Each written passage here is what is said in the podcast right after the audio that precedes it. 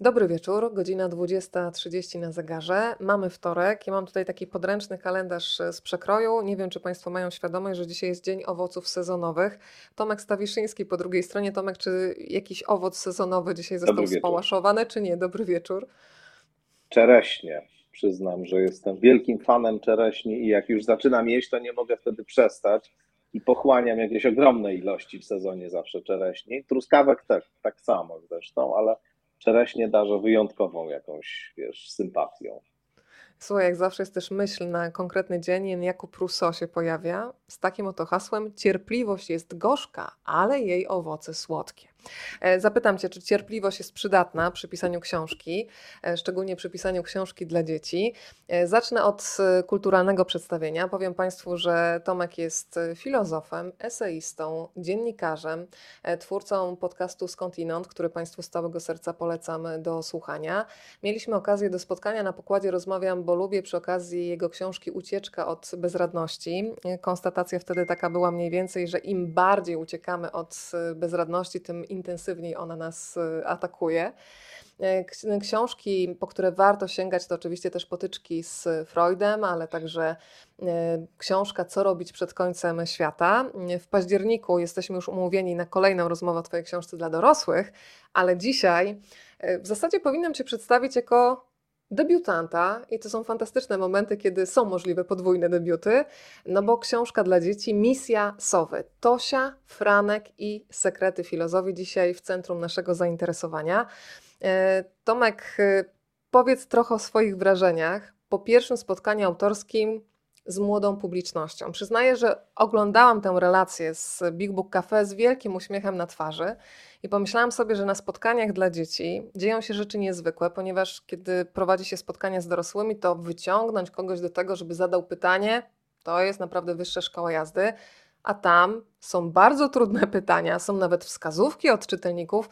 E, powiedz trochę o tych wspomnieniach. Spotkanie prowadziła e, fantastycznie Kasia Stoparczyk. Mm, powiedz, e, jak wyglądało to Twoje pierwsze spotkanie z młodymi adresatami książki?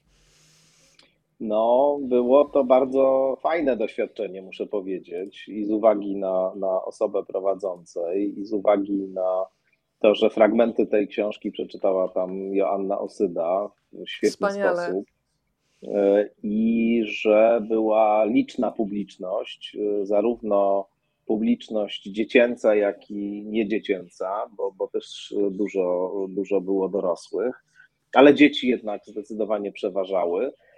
No i była taka, e, powiedziałbym, zwarta ekipa niezwykle zaangażowanych młodych czytelniczek i czytelników, którzy wzięli mnie tam w niekiedy krzyżowy ogień pytań a niekiedy po prostu sami e, na różne sposoby mierzyli się z różnymi e, takimi bardzo fundamentalnymi pytaniami i problemami. No i świetne to było. Ja się tego obawiałem, szczerze mówiąc, jak to, jak to będzie wyglądało i jak ta interakcja przebiegnie i w ogóle jaki będzie odbiór tej książki przez właśnie te osoby, które E, do których ta książka jest przede wszystkim adresowana, ale, ale no wspaniale było i, i też wspaniałe było niedawne spotkanie w e, klubie komediowym, ponieważ ekipa klubu komediowego, e, klubusiu komediowego właściwie, bo ten wariant klubu komediowego, czy to wcielenie klubu komediowego dla dzieci właśnie, to klubuś komediowy i mieliśmy tam niedawno E, taki spektakl improwizacyjny właśnie do misji Sowy. Też mnóstwo ludzi przyszło, świetnie się wszyscy bawili, te improwizacje były znakomite, no i, i też dużo jakichś takich bardzo sympatycznych i, i, i fajnych opinii i, i, głosów od, od czytelniczek i czytelników najmłodszych miałem, także naprawdę jestem bardzo uradowany, że jakoś ta książka się podoba, że że, że dzieci na to fajnie reagują. I pani Sowa i Berti też bardzo się cieszą z tego powodu. Także. Za chwilę przedstawimy i panią Sowę, i Bertiego. E, wspomniałeś o Joannie Osydzie, aktorce związanej z teatrem imienia Jana Kochanowskiego w Opolu. Zakochałam się w jej głosie e, i pomyślałam sobie, że mogłabym ją słuchać na dobranoc. Nie wiem, czy pani Jana nas słucha, ale niech życzliwi doniosą, że zostaje w głowie i się zapisuje na takim twardym dysku w sercu. Fantastycznie opowiedziała e, tę historię, którą stworzyłeś. Ja tam też zarejestrowałam takiego mm, młodego czytelnika, który mm, ma na imię Kuba i wystąpił, podszedł do mikrofonu z fantastycznym tekstem. Ja mam dwa małe zauważenia. Mm -hmm, I tak, uważam, pamiętam. że w ogóle chowam sobie do, wiesz, do kieszeni tam spostrzeżenia. Dwa małe zauważenia mam, teraz tak się będę wypowiadać. To takie twoje tak. dwa małe zauważenia, gdybyś miał właśnie pokazać te różnice. Ja tutaj już jedno małe zauważenie wskazałam, czyli dzieciaki się zgłaszają do pytań, w ogóle nie ma z tym problemu, z dorosłymi jest chyba trudniej. A jakieś jeszcze drugie małe zauważenie? Ta różnica pomiędzy spotkaniami dla dorosłych pomiędzy, i dla dzieci? Okej. Okay. Y, no myślę, że, że rzeczywiście dużo takiego, y, dużo takiej y, spontaniczności było w trakcie tego spotkania dziecięcego i, i dużo takiej energii niezwykle intensywnej i żywotnej. Akurat te spotkania z dorosłymi też w sumie, które, które miałem do tej pory, no, różnie oczywiście to wygląda. Jedne spotkania są takie bardziej intensywne, drugie mniej, ale ja akurat jakoś zawsze mam jak dotąd bardzo pozytywne doświadczenia, ale tu rzeczywiście był jakiś rodzaj takiego impetu, takiej energii, wiesz, takiego alain vital powiedziałbym, szalejącego i to, i to, i to na pewno było bardzo specyficzne dla tej, dla tej publiczności młodej. Już Ci mówię, że my jesteśmy dzisiaj też z fantastyczną publicznością. Państwo nas pozdrawiają z Dębek, z Toskanii, z Krakowa, Malta na pokładzie, Dolny wow, Śląsk. Super. Bemowo też warszawska reprezentacja jest, Rawicz, Świętokrzyskie na pokładzie, Upalny Londyn e, pozdrawia, Jarosław. Drodzy Państwo, proszę wysyłać tutaj informacje. Ja zawsze mówię, że to jest jak taki ciepły, serdeczny uścisk dłoni. Ja Ci jeszcze przyznam, Tomek, do tego, że mm, po obejrzeniu spotkania z Big Book Cafe e, zaczęłam takie mikro śledztwo dziennikarskie mm, bo powiedziałeś w jednym z wywiadów, nawet nie w jednym, e, że postaci Agnieszki i Tomka mają swoje pierwowzory w realnym świecie. No i ja zaczęłam łączyć kropki. Również, tak, tak. Dokładnie. I tam na spotkaniu w Big Book Cafe odezwał się lukier. I ja jestem wielką hmm. fanką jednego lukra. I ja nie wiem, czy to jest ten lukier. Czy my możemy upublicznić e, nazwiska fantastycznych dziennikarzy, których podejrzewam, że stali się inspiracją dla tej opowieści, cała ich rodzina. Możemy to powiedzieć, czy, czy nie? Myślę, że tak, bo, bo upoważnili mnie do tego podczas spotkania żeby, żeby, żeby o tym powiedzieć, tego spotkania w Big Book Cafe, więc y, to Agnieszka Jucewicz i Tomek Kwaśniewski, oczywiście świetni dziennikarze tak. Gazety Wyborczej, no i też moi nasi e, przyjaciele i, i mm, tak, rzeczywiście Tosia i Franek, y, czyli właśnie e, dzieci Tomka i, i Agnieszki byli jakoś tam inspiracją do, do tych postaci, e, także dlatego, że oni są niepohamowanymi konsumentami książek i, i czytają tych książek bardzo dużo, więc jak pomyślałem sobie o e, tym, jak się właściwie bohaterowie tej e, mojej książki powinni nazywać, a czytanie książek i miłość do książek to jest tutaj sprawa absolutnie pierwszoplanowa, no to od razu pomyślałem o Tosi i Franku właśnie. No, skonsultowałem rzecz jasna e, te kwestie z pierwowzorami no i wyrazili zgodę na to, żeby właśnie, żeby właśnie ich tutaj jakoś w ten sposób, żeby skorzystać z tych ich postaci rzeczywistych e, na potrzeby książki. Także tak, tak, to, to oni. To bardzo gorąco pozdrawiamy. Cieszę się, że moje pierwsze mikrośledztwo reporterskie okazało się sukcesem, a Agnieszce i Tomkowi zawdzięczam bardzo wiele ważnych zdań, mm, które przekazali w swoich wywiadach, książkach. Polecamy Państwu tę parę dziennikarską, bo ogromna wrażliwość w nich siedzi i szczęśliwie dla nas się tą wrażliwością dzielą.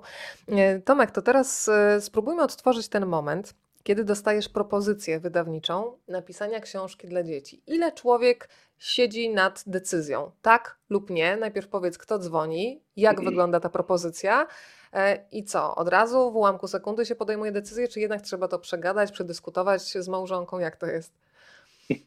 Oczywiście, że trzeba przegadać i przedyskutować z małżonką. To jest podstawa w ogóle. Bez tego to, to nie ma decyzji, ale, ale wiesz, tutaj y, powiem tylko, że ja już w ogóle jakiś czas temu jedną taką książkę dla dzieci napisałem y, dla jednego z wydawnictw i y, ona była Podobno czeka na ilustrację, tak? Tak, czeka na ilustrację i, i chyba się nie wiem, czy się w końcu doczeka, czy się nie doczeka, nie wiem jakie są tego losy, ale, ale rzeczywiście y, no to było takie bardzo krótkie i też dla młodszych czytelników jeszcze niż misja Sowy.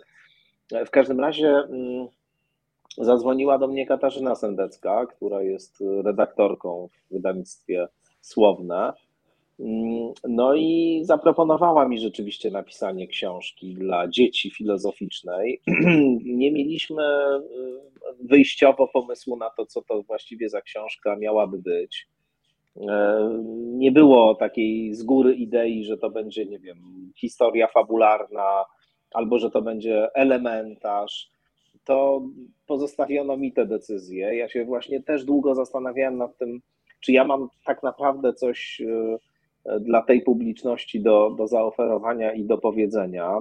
Ja raczej e, e, mam obraz świata, powiedziałbym, nie specjalnie wesoły, e, więc się zastanawiałem, czy, czy, czy, czy, czy mam rzeczywiście coś takiego do powiedzenia, co by, co by nie było no, jakoś takie nadmiarowo skomplikowane i, i, i może smutne albo, albo, albo niewesołe w każdym razie.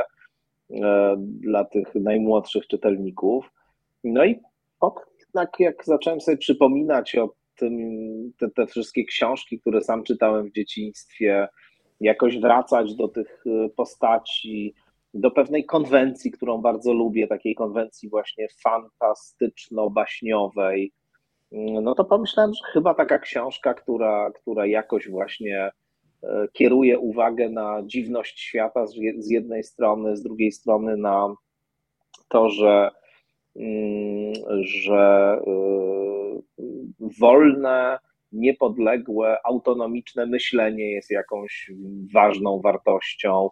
E, z trzeciej strony, właśnie, która, która, która jakoś zachęca do czytania i, i jest, mm, jest wyrazem jakiejś miłości do, do literatury i do książek, którą żywię od, od, od dawna, no, że to jest do, do zrobienia, więc, więc jakoś tak pomyślałem, że dobra, spróbuję i, i oczywiście martwiłem się bardzo w trakcie mm, i, i obawiałem, czy mi się to uda dopiąć, skończyć, zrobić. Jak już wpadłem na ten pomysł, wprawdzie to, to, to, to potem już poszło łatwo, ale, ale wiesz, ten proces wymyślania tego był dosyć długi, tego jak to powinno wyglądać, jaką to powinno mieć formę, czy może lepszy byłby taki właśnie konwencjonalny trochę tekst y, z jakimiś, nie wiem, najważniejszymi filozoficznymi pojęciami na przykład. No, ostatecznie doszedłem do wniosku, że jednak taka forma baśniowa będzie naj, naj, naj, najlepsza. E, bardzo się cieszę, że wybrałeś taką formę, ale zastanawiam się też nad jedną rzeczą, powiedz mi szczerze, bo znany jesteś z takich gęstych, erudycyjnych tekstów. E, jak wyglądały kontakty z redakcją? Czy czasami byłeś sprowadzany na ziemię, że na przykład to słowo to za bardzo wyszukane, za dorosłe, e, że trzeba prościej? Mm, no, zastanawiam się, jak, jak wyglądała współpraca pomiędzy tobą a redakcją e, książki. Czy od razu ja się, to było jasne?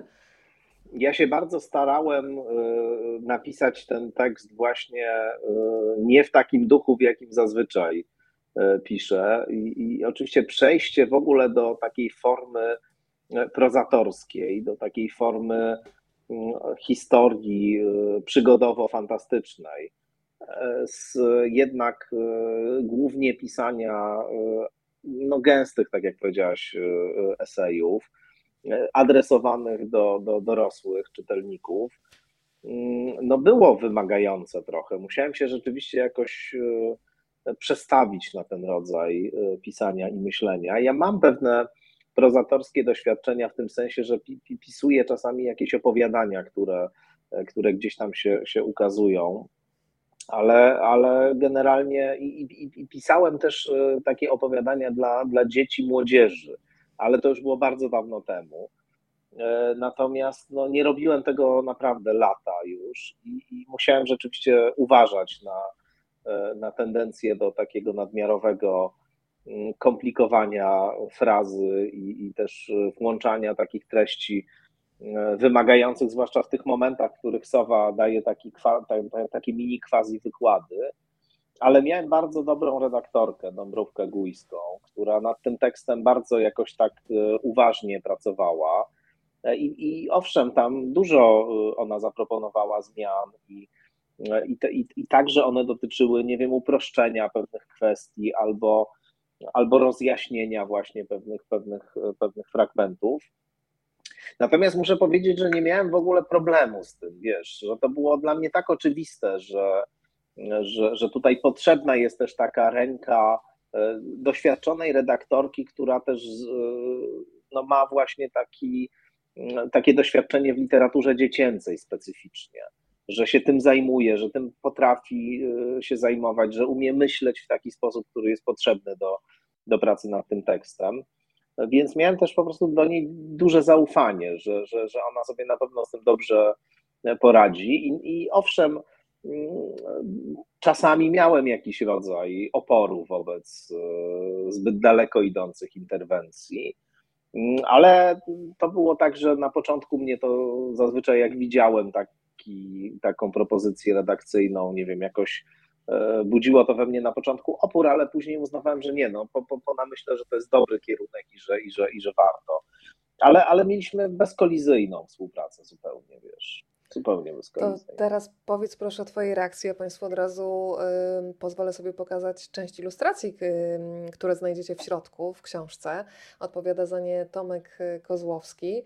Y, to jest pewnie zawsze też bardzo ważny moment dla autora, kiedy to, co sobie wymyślił, ktoś przekłada na taką formę obrazkową, ilustracyjną. Ja już Państwu pokażę naszych bohaterów. Mamy Tosię, starszą siostrę Franka, mamy naszą Sowę, no i mamy Bertiego. E, zobaczyłeś tę ilustrację i jaka była Twoja reakcja? Nie no, wspaniałe są te ilustracje. Muszę powiedzieć, że lepszych sobie nie mogłem wymarzyć, mówiąc szczerze.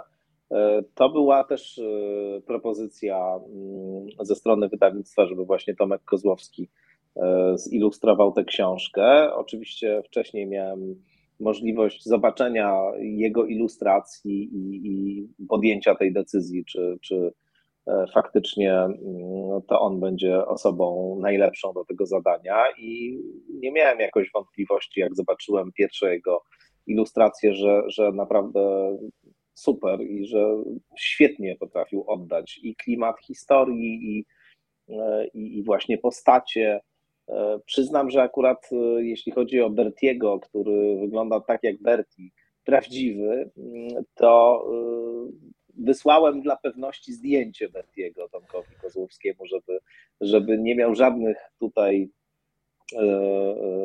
wątpliwości co do tego, jak Berti realnie wygląda.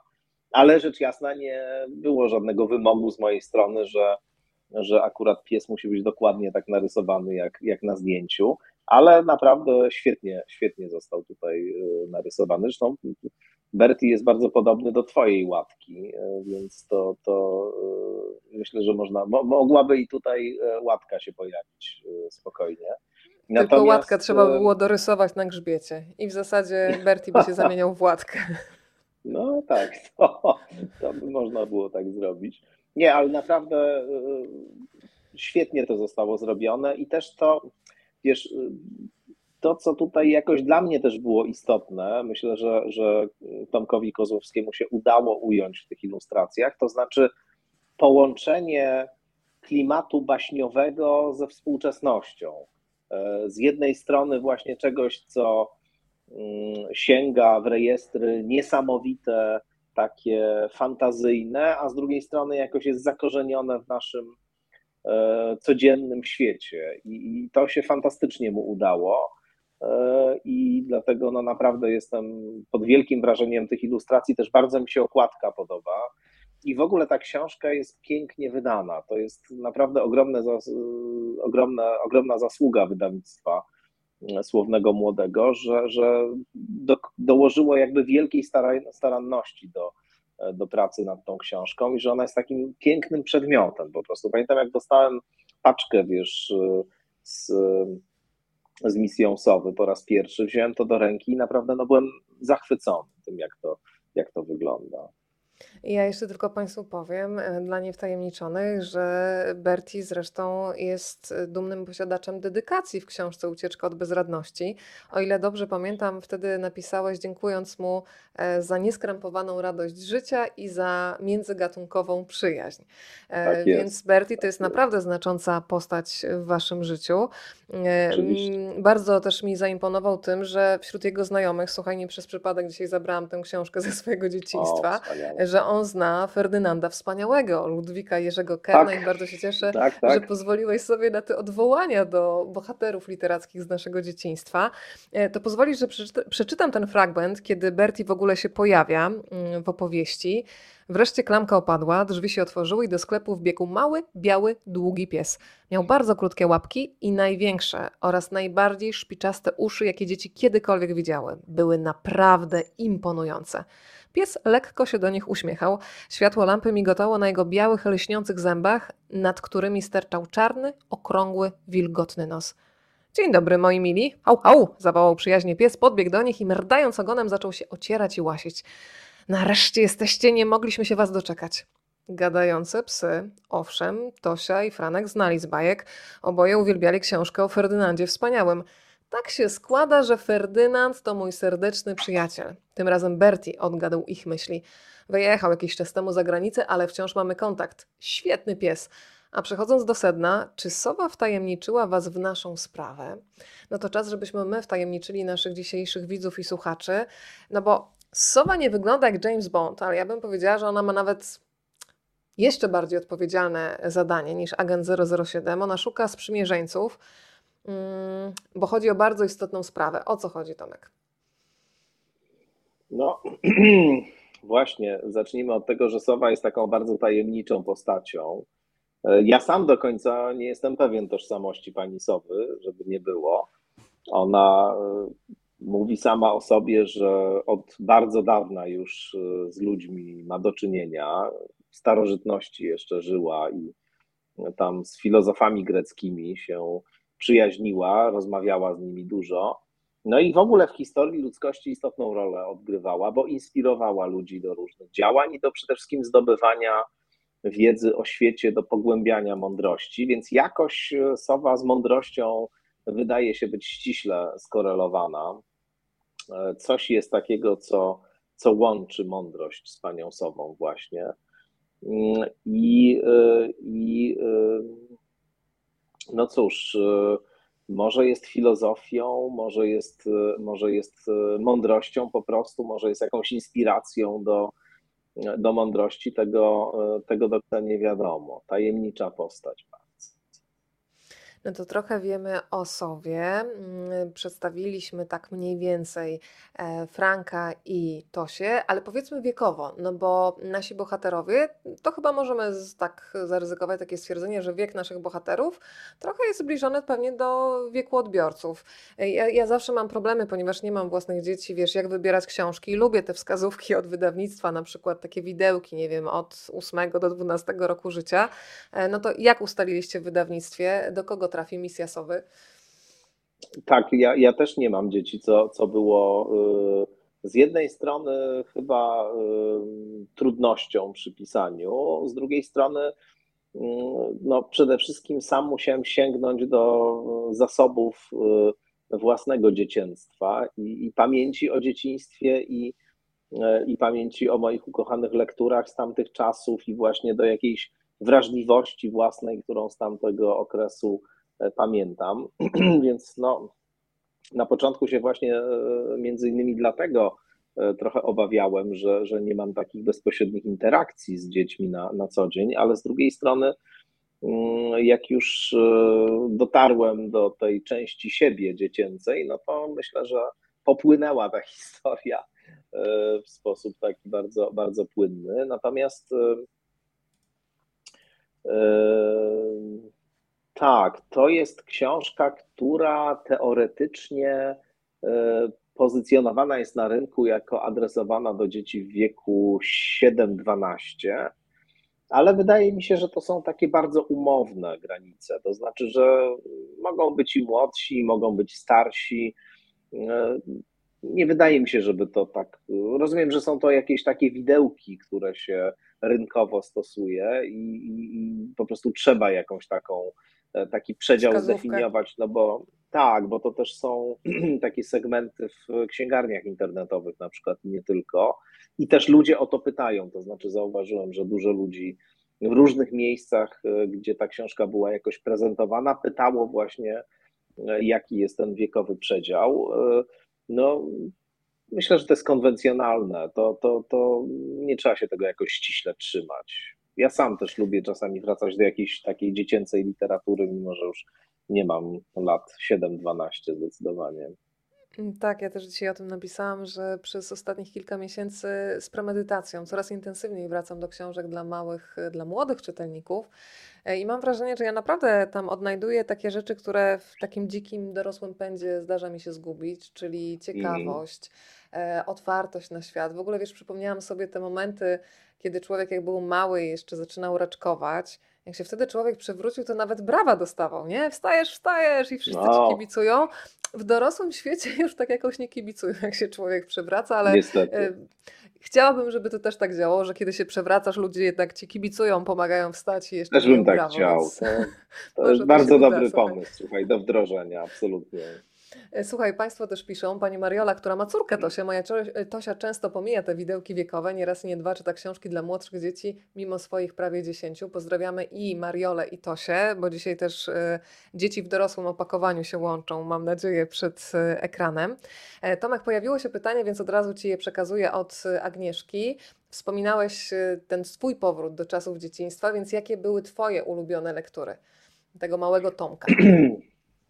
te moje ulubione lektury się trochę pojawiają w Mississowy, to znaczy tam jest taki moment, kiedy, kiedy Tosia i Franek czytają książki, no i to, co czytają, to są z grubsza te książki, które i ja sam mm, uwielbiałem czytać i które mi mama też intensywnie czytała na głos, bo, bo moja mama też jest e, książkofilką taką zaawansowaną i, i myślę, że w dużym stopniu moja książkofilia właśnie z tego się wzięła, że że ona te książki y, gromadziła, czytała i także czytała na głos mi bardzo obficie od, od, najwcześniejszych, y, od najwcześniejszego dzieciństwa.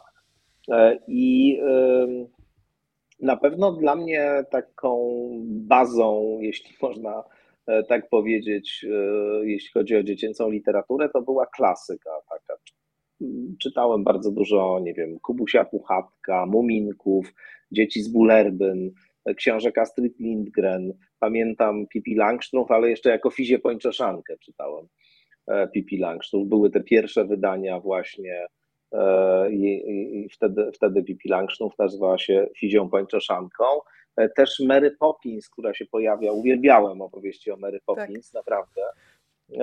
I, I te pierwsze tłumaczenia z kolei na polski Mary Poppins się wtedy nazywała Agnieszka, a nie, a nie Mary Poppins, więc ja czytałem jeszcze takie wydania, gdzie, gdzie Mary Poppins to była Agnieszka, ale też miałem trochę takich książek, może nie do końca oczywistych. Na przykład bardzo lubiłem e, książkę mm, Godzina Pąsowej Róży. Nie wiem, czy się zetknęłaś kiedyś z tą, z tą Wiesz e, powieścią. Co, kiedyś czytam, ale to już są tak zatarte obrazy, że musisz mi przypomnieć.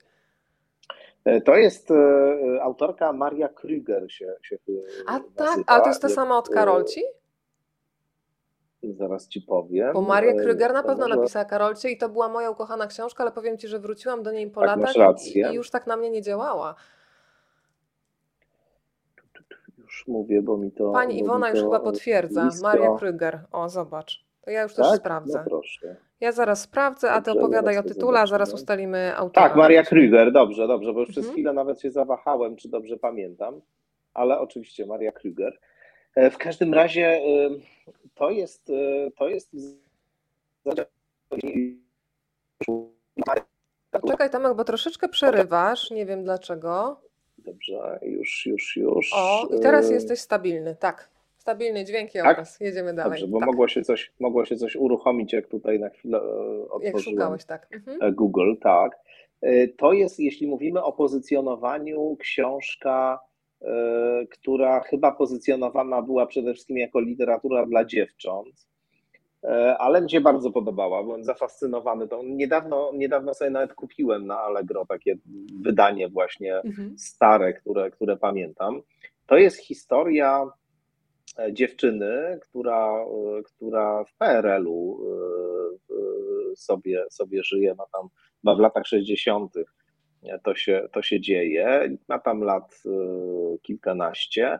No i pod i znowu coś się dzieje z internetem, muszę cię... O, przepraszam, o, o. przepraszam, już, już, już. Dobrze. Państwo już, już tylko powiem Ci, że coś, im, się... piszą, że coś im się wydaje, że po tym spotkaniu odlecą do krainy dzieciństwa. E, godzina o, Pulsowej Róży wraca też do pań, także podziękujcie Tomaszowi za to wszystko.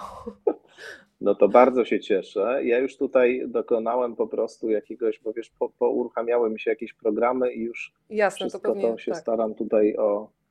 Dobrze, powinno być w porządku.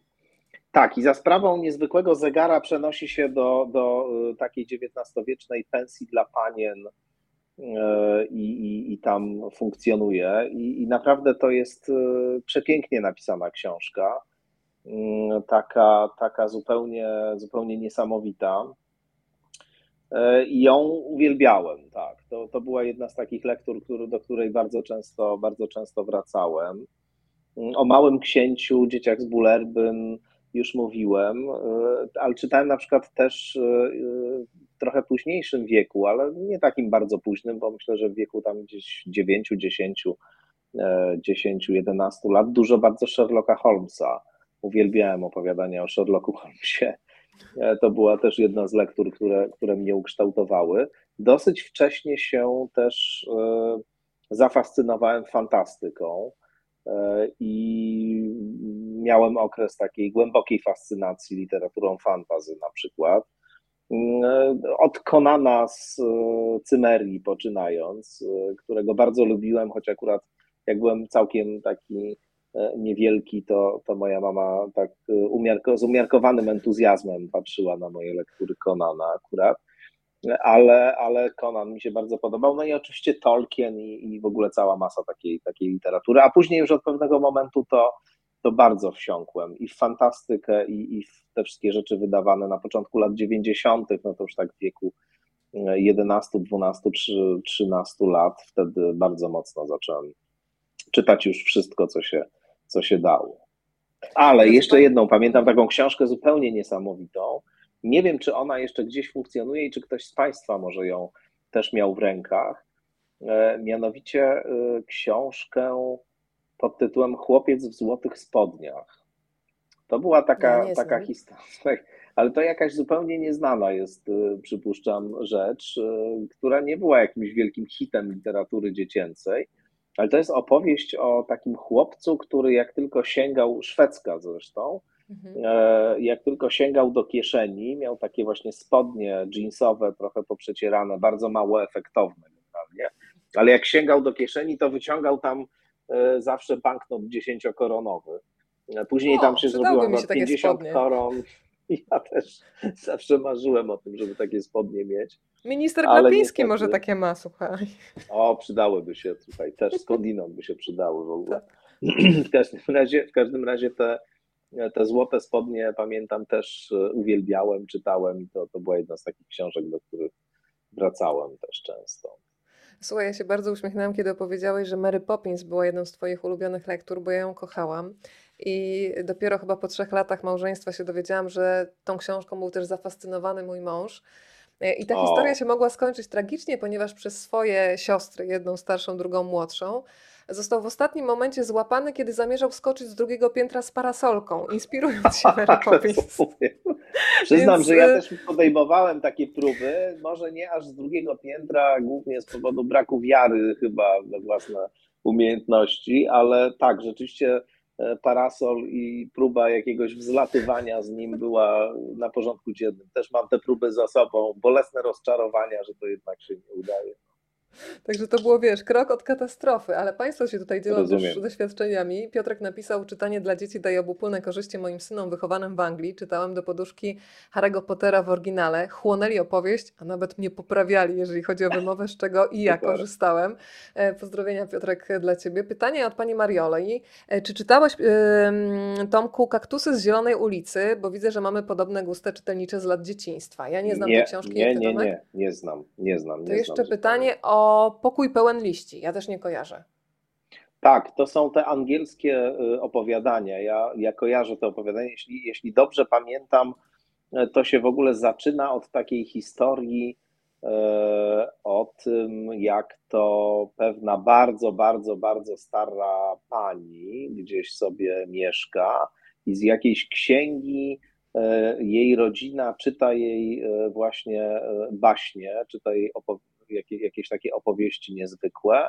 I ona, jak się okazuje, ma tam jakieś w ogóle, nie wiem, 150 lat e, i trzyma ją przy życiu ciekawość. To znaczy, jej się czyta tylko po takim malutkim kawałeczku e, z tej wielkiej, grubej księgi, a ona e, jest tak ciekawa, co będzie dalej, że żyje i żyje i żyje i żyje i nie może, i nie może umrzeć. I wydaje mi się, że to właśnie było w tym tomie pokój pełen liści od tych angielskich baśni, ale, ale ręki sobie nie dam uciąć. Natomiast znam, te, znam tę książkę na pewno, jeśli, jeśli osoba, która właśnie ten tytuł przywołała, pamięta tę historię, to fajnie jakby potwierdziła, że to rzeczywiście tam było, albo zdementowała to, ale, ale Pani Agnieszko, znam. to jest y, tutaj prośba do Pani, żeby potwierdzić lub zaprzeczyć, a przy okazji wydawnictwo Słowne Młode, czyli Twoje wydawnictwo, e, przypomina, że chłopiec w Złotych Spodniach został nawet sfilmowany. To ja poszukam, wow, słuchajcie, po tej rozmowie, nie bo wiedziałem. ja nie wiedziałam też. Ja też. Muszę to e, zobaczyć natychmiast. To słuchajcie, wracamy do naszej historii, czyli do Missy Sowy, do Franka, do Tosi, do Sowy.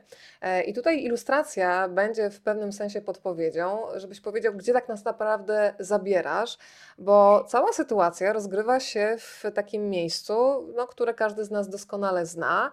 E, chociaż czasami pewnie, kiedy jesteśmy w środku, zanurzeni w sytuacji, to nie do końca widzimy, jak my wyglądamy w ogóle z boku, robiąc zakupy. To powiedz trochę o tej przestrzeni, do której wprowadzasz bohaterów, a tym samym do której zabierasz czytelnika. No pomysł od początku był taki, że, że y, rodzeństwo się zgubi i że trzeba będzie się odnaleźć. E, I zastanawiałem się właśnie, gdzie dzisiaj y, można się zgubić zawsze takim oczywistym miejscem akcji, e, no może nie zawsze, ale bardzo często w baśniach, a to, że to będzie baśń właśnie, to, to wiedziałem jakoś szybko już i, i miałem taki, tak, tak, tak, taką, no jakoś tak się to pojawiło po prostu. Ta cała historia też jakoś po prostu się, się pojawiła, przyszła, przyszła do mnie, bo te historie takie, raczej jestem po stronie tych, którzy mówią, że, że każda książka to jest po prostu zapisanie czegoś, co już gdzieś tam jakoś istnieje, a nie, że się to po prostu ex nihilo wytwarza. W każdym razie myślałem e, długo nad tym właśnie, gdzie tą akcję należałoby umieścić, gdzie dzisiaj można się zgubić, a zgubić e, e, dobrze jest się i w miejscu takim, które jakoś jest fascynujące i właśnie zarazem też jest przerażające, budzi lęk, ale i też jakoś przyciąga. Las to jest świetny, świetne miejsce akcji, no ale jakoś tak pomyślałem, że może nie do końca dla tej koncepcji, którą mam, las będzie odpowiedni, a też wydawało mi się, że dzisiaj jak dzieci idą do lasu, to już na pewno są pilnowane i, i, i lasy już nie są tym, czym były kiedyś. Za naszych nie czasów. tak łatwo za naszych czasów, tak. E, Jakkolwiek no by to nie zabrzmiało. Tak, tak. Ale nawet mi się spodobało to, wiesz, jak to brzmi. Tak. No, za naszych czasów. Tak.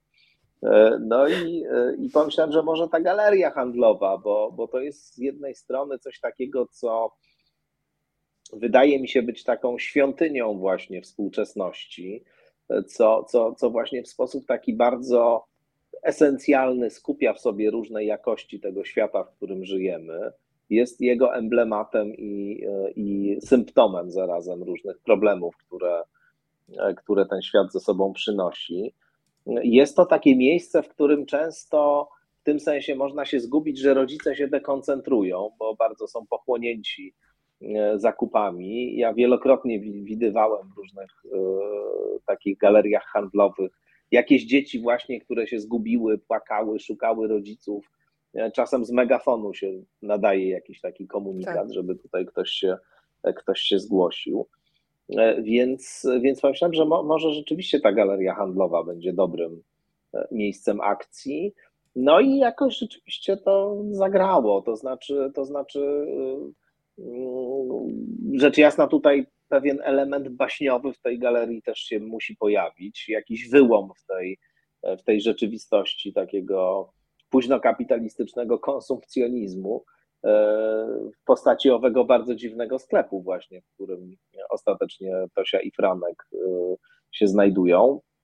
No ale, ale, ale, ale tak, pomyślałem, że wiesz, galeria handlowa jest też o tyle dobrym miejscem akcji, że ma właśnie kilka poziomów na przykład. To znaczy, że jest ten, e, jest ten e, e, taki poziom gastronomiczny no, taki, na przykład na samej górze, jest kina, gastronomiczny, tak. tak, tak, ale są też podziemia. Ziemia, są tak. też właśnie takie części, które są mniej uczęszczane, trochę niepokojące. To też symbolicznie jest E, ciekawe, więc, e, więc właśnie ta galeria handlowa wydała mi się tutaj interesująca, a ponieważ i książki, i księgarnie też są mm, ważnym tutaj, e, ważnymi tutaj bohaterkami czy bohaterami, to, to w tym sensie te galerie handlowe jako takie przestrzenie, z których książki jednak bywają wypierane, ja to obserwuję na przestrzeni wiem, ostatnich kilkunastu, kilkudziesięciu lat, E, to jest bardzo w ogóle przykre i bolesne. Jak, jak znikają księgarnie z Warszawy, na przykład nie tylko z Warszawy, z różnych miast, ale, ale w Warszawie to na co dzień widzę, takie też, do których uwielbiałem chodzić, które, które bardzo ceniłem. Małe, fajne księgarnie e, rzeczywiście albo zostają przejęte przez sieciówki, albo po prostu znikają, bo nie są w stanie sobie, sobie na rynku poradzić. E, no ale nawet i z tych wielkich centrów handlowych księgarnie znikają systematycznie. Więc, więc to wszystko razem jakoś sprawiło, że wydało mi się, że właśnie galeria handlowa będzie, będzie dobrym punktem wyjścia. Tomek, to muszę Cię jeszcze zapytać, czy byłeś fanem pana Kleksa w kosmosie? Między innymi Och, tak. ten film mi przyszedł znaczy, do głowy. Byłem no bo wiesz, fanem, pojawia byłem... się. Mhm. Mm, proszę, proszę, tak, tak. Proszę, proszę. E, słuchaj, e, byłem wielkim fanem e, pana Kleksa w wersji literackiej, to znaczy miałem te piękne wydanie trzech opowieści o panu Kleksie, Akademia pana Kleksa, Podróże pana Kleksa i Triumf pana Kleksa z ilustracjami Szancera i czytałem to z wypiekami na twarzy. Bardzo lubiłem pierwszy film jako dziecko, czyli Akademię pana Kleksa chociaż jednak e, różniła się zasadniczo wersja filmowa od wersji książkowej, ale nie aż tak bardzo, jak różniły się podróże pana Kleksa od tych podróży, które, tak. E, które, które opisał Jan Brzechwa. I przyznam, że e, bardziej zdecydowanie podobała mi się ta wersja książkowa, ale byłem wielkim fanem, wielkim fanem i Akademii i Podróży. Już pana Kleksa w kosmosie, powiem szczerze, jakoś nie oglądałem e, tak e, intensywnie. To już było później, parę lat później. Już chyba jakoś nie, nie, nie, nie, nie załapałem się, mówiąc kolokwialnie, na tego Kleksa w kosmosie, ale Akademię Pana Kleksa i podróże oglądałem, jakkolwiek byłem też wielkim fanem wersji książkowej. Uważam, że to jest niesamowita w ogóle opowieść i tak pięknie napisana i tak nie, niebywale wymyślona. I ta postać Pana Kleksa jest jakaś niezwykła też zupełnie. Ach, wspaniałe. Ale wiesz, dlaczego ja się pytam o pana Kleksa? Bo w panu Kleksie w kosmosie pojawia się postać wielkiego elektronika. I ten wielki elektronik mi się od razu skojarzył z wielkim tabletonem. E, więc tutaj wiesz. Ale to w kosmosie, czy wielki elektronik już był w podróżach? Już w podróżach, a potem ten wątek był mm. chyba kontynuowany właśnie w, w panu Kleksie w kosmosie, chociaż to już była wizja reżyserska kompletnie jakby e, oddzielna tak. od, od tego, co, co Brzechwa napisał. E, nawet Państwo się tu ze mnie kiedyś podśmiewali, jak były zakłócenia w internecie, bo faktycznie dostałam taki głos wielkiego elektronika przerywany, wiesz, jakiś taki elektroniczny, e, więc ta postać mi się przypomniała. To powiedzmy, wielki tableton w misji Sowy, co się kryje za tym hasłem? No, y, przypomniałaś mi tego wielkiego elektronika. Henryk Bista go grał, pamiętam, tak. w, tej, w tej wersji, y, wersji filmowej, właśnie w podróżach pana Kleksa, taki pomalowany na srebrno był cały. Tak. E, tak, no nie no, wielki tableton jest, jest y, oczywiście y, przede wszystkim postacią baśniową, bo te postacie w ogóle są baśniowe, a baśnie mają to do siebie, że że można pewne, y, pewne tam figury grubszą kreską pociągnąć, ale, ale wielki tableton jest, jest właśnie też ta, dosyć tajemniczą siłą, powiedziałbym.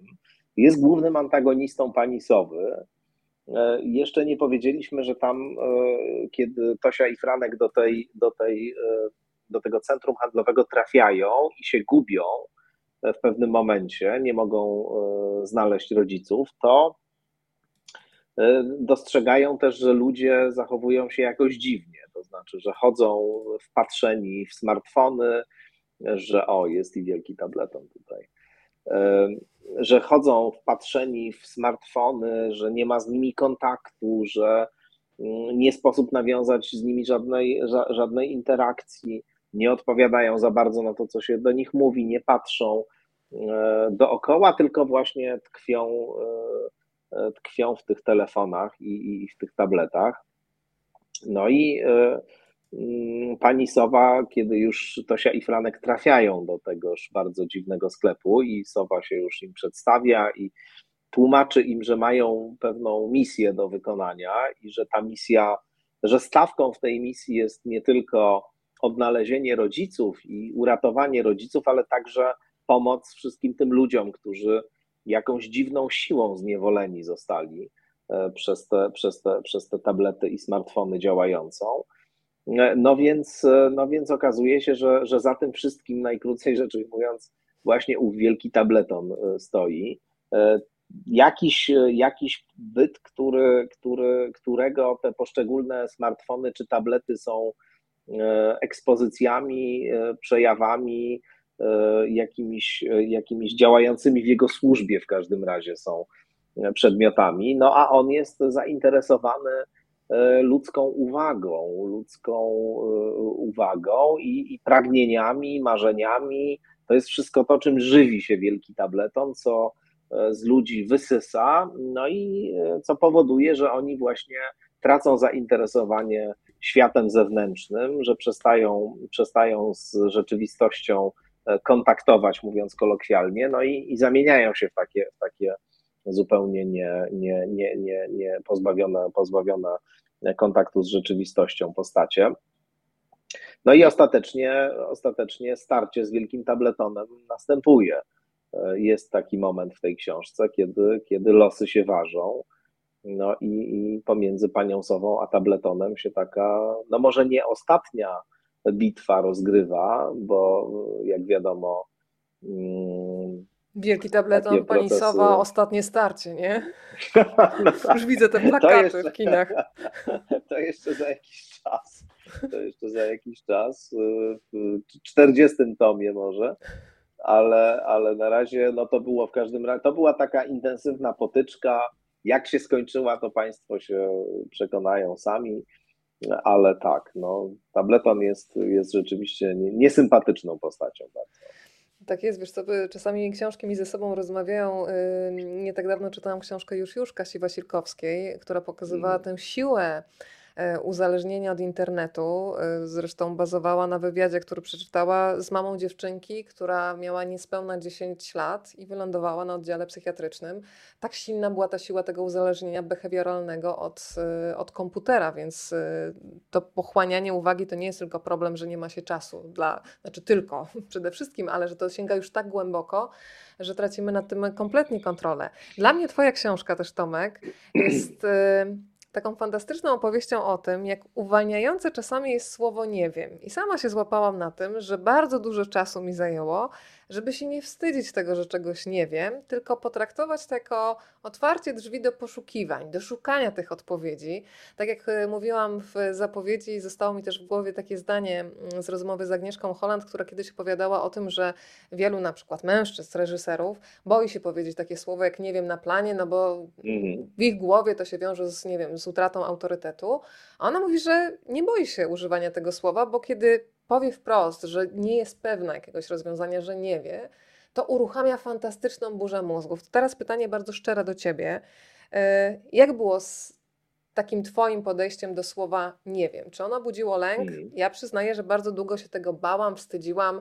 Czasami wolałam przytaknąć, że wiem o co chodzi. E, no a potem mhm. gdzieś tam, wiesz, w cichości ducha szperałam, żeby potem nie wypaść, że, że jednak nie wiem. A dzisiaj myślę, że to jest bardzo uwalniające, nie wiem. Też tak myślę.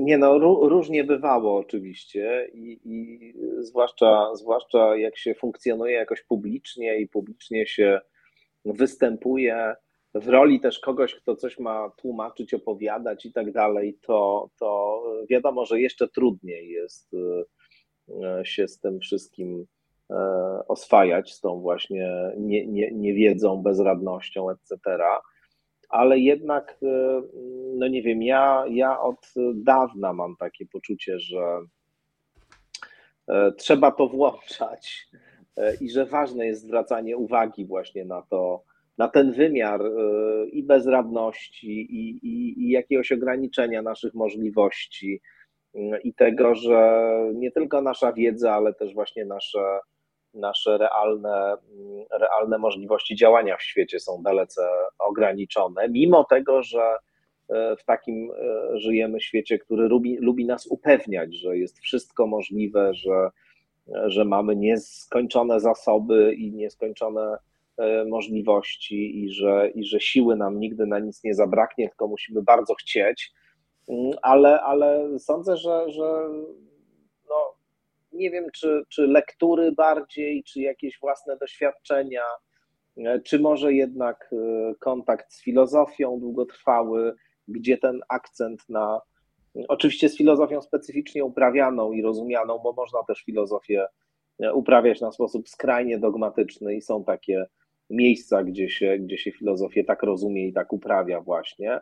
No akurat ja się zetknąłem z ludźmi, którzy którzy e, e, dalecy byli od takiego dogmatycznego podejścia do, do filozofii i raczej traktowali ją właśnie jako postawę pewnej pokory wobec, wobec świata i, i czegoś, co raczej pokazuje nam, jak wiele nie wiemy i jak wiele jest rzeczy niejasnych, nieoczywistych. I jakoś chyba to wszystko razem we mnie, we mnie wykształciło rodzaj E, akceptacji dla, dla, dla niewiedzy i bezradności. Oczywiście w, w takim stopniu ograniczonym to wszystko, bo mm, to są tak głęboko zakorzenione w nas, myślę, e, e, wiesz, obawy, mm, jakieś takie przyzwyczajenia, takie schematy, skrypty, które, które gdzieś w środku pracują, że naturalne jest to, że, że jakoś próbujemy właśnie nadrabiać miną, że się sami przed sobą często nie chcemy przyznać do czegoś, czego nie wiemy albo nie potrafimy, że trudno nam zaakceptować jakieś oczywiste ograniczenia, więc to jest taki proces, który jest, wydaje mi się, niekończący się, że ciągle się z tym konfrontujesz, ciągle próbujesz jakoś się na to nie godzić, no ale znowu E, e, jakoś po tej niezgodzie przychodzi refleksja. Ta refleksja jednak sprawia, że e, coś tam kawałek po kawałku się, się na dłuższą metę zmienia. Muszę Ci tam powiedzieć, że bardzo lubię filozofów i tak jak mówiłam, że fragmenty książek mi się łączą z innymi i E, po lekturze Sowy, e, gdzie bardzo dużo myślałam o tym filozofowaniu, o zadawaniu sobie po raz kolejny pytań, e, przypomniała mi się rozmowa z Andrzejem Jakimowskim, reżyserem filmowym, który z wykształcenia jest filozofem. Zresztą mhm. rozmowę z nim włączyłam do książki Lizbona, miasto, które przytula i on powiedział, wiesz co, coś takiego, że ma, mam w sobie zdolność do kwestionowania wszystkiego. Chodzi mi o ten stan, kiedy w każdej chwili mogę zadać sobie pytania o najważniejsze rzeczy i podważyć swoje wcześniejsze odpowiedzi. Nie ma dogmatów, których nie można byłoby zakwestionować. Część z nich pod podważam czasem tylko po to, żeby utwierdzić się w przekonaniu, że to, co myślałem kilka lat temu, było słuszne. Na nowo szukam uzasadnień. Nazwijmy to pokorą życiową, w której nie upieram się przy niczym. E, I przyznaję, że od tamtej pory bardzo polubiłam definicję i słowa pokora i filozofowanie. Twoja sowa jest w ogóle taką fantastyczną postacią, że ona podsyca apetyt. Z jednej strony w bardzo konkretny sposób. E, no ja nie potrafię się oprzeć e, zarówno ciasteczkom maślanym, jak i rogalikom z marmoladą, ale przede wszystkim ona podsyca apetyt e, na wiedzę. I podoba mi się to, że ona szuka sprzymierzeńców. I chciałam Cię Tomek zapytać, jak często Ty czujesz takie dmuchanie w skrzydła, te skrzydła mi przyszły do głowy ze względu na sowę, ze strony Twoich sprzymierzeńców, których często nawet nie znasz, bo myślę o Twoich widzach, słuchaczach, zarówno radiowych, jak i podcastowych. Mhm. Jak często dostajesz takie wiadomości, które faktycznie są jak takie życzliwe dmuchnięcie w Twoje skrzydła? Wiesz, no, mam, mam to szczęście, że bardzo często je dostaję. To znaczy, rzeczywiście mam, mam wspaniałą publiczność. To jest e, no, coś niezwykłego zupełnie i, i, i e, tą związaną z ściśle e, podcastem skądinąd, bo jest grupa takich osób, które po prostu za pośrednictwem Patronite czy, czy mojej strony internetowej e, wspierają ten podcast finansowo. E, I, i, i, i, mamy tam jakąś grupę facebookową, w której możemy się kontaktować. Mamy jakieś takie interakcje mailowe, bo ja wysyłam dla tych swoich subskrybentów zawsze e, co tydzień e, taki newsletter po każdej rozmowie i tam jakieś rekomendacje lekturowe daję dodatkowe i tak dalej i też często dostaję na to jakieś odpowiedzi.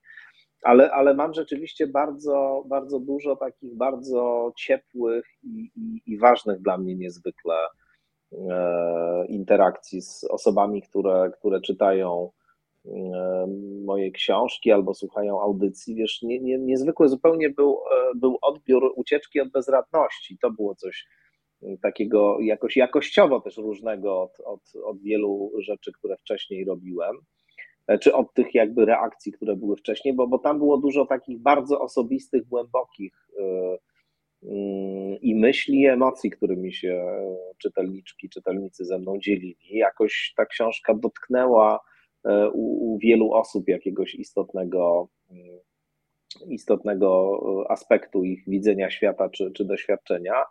No i powiem szczerze, dla mnie to jest w ogóle absolutnie rzecz e, fundamentalna.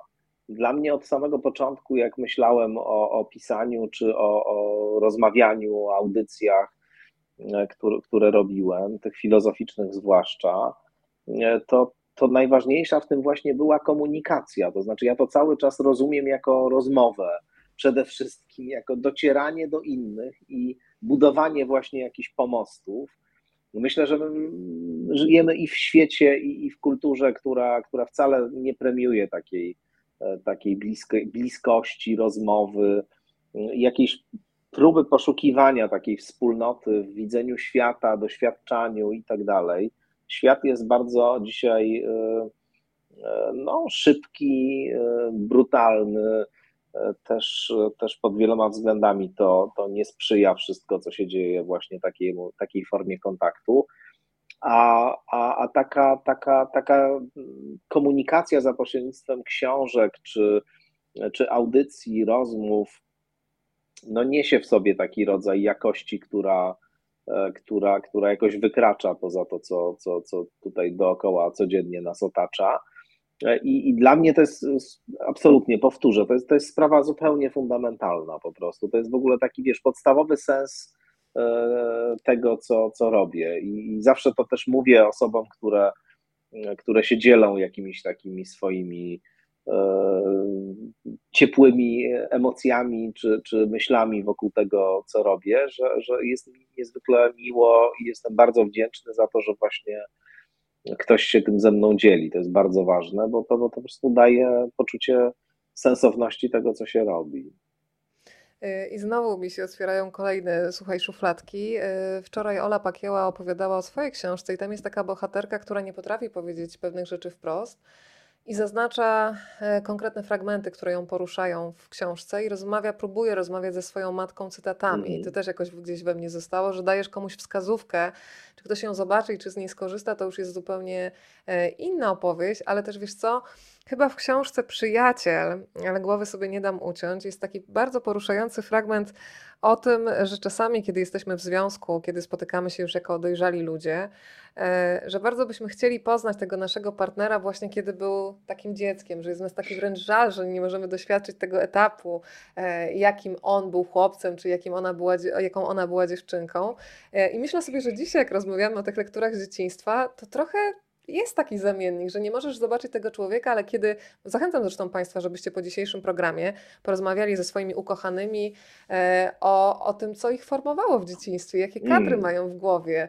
E, bardzo dużo się można o sobie w ten sposób dowiedzieć. Słuchaj, zmobilizowałeś Panią Agnieszkę do tego, że zaczęła w trakcie naszego programu sprawdzać, tę Twoją historię związaną z pokojem pełnym liści.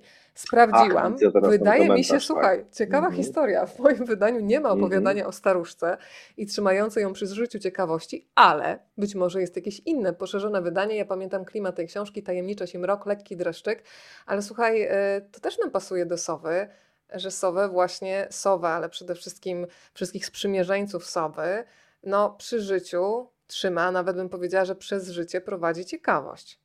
Jest zgoda co do tego? Zgoda, zgoda. Widzisz, nawet sobie nie uświadamiałem, że można by na to tak spojrzeć, ale to jest oczywiste. To tak działają te różne e, nieświadome, e, nieświadome e, tropy, które, które się potem odzywają. Tak, niewątpliwie tak jest. Może ta niezwykła żywotność sowy, długowieczność sowy właśnie z tego się bierze tej ciekawości e, intensywnej, permanentnej i niemożliwej do zaspokojenia. Tak, tak, byłbym absolutnie tutaj za, za taką interpretacją.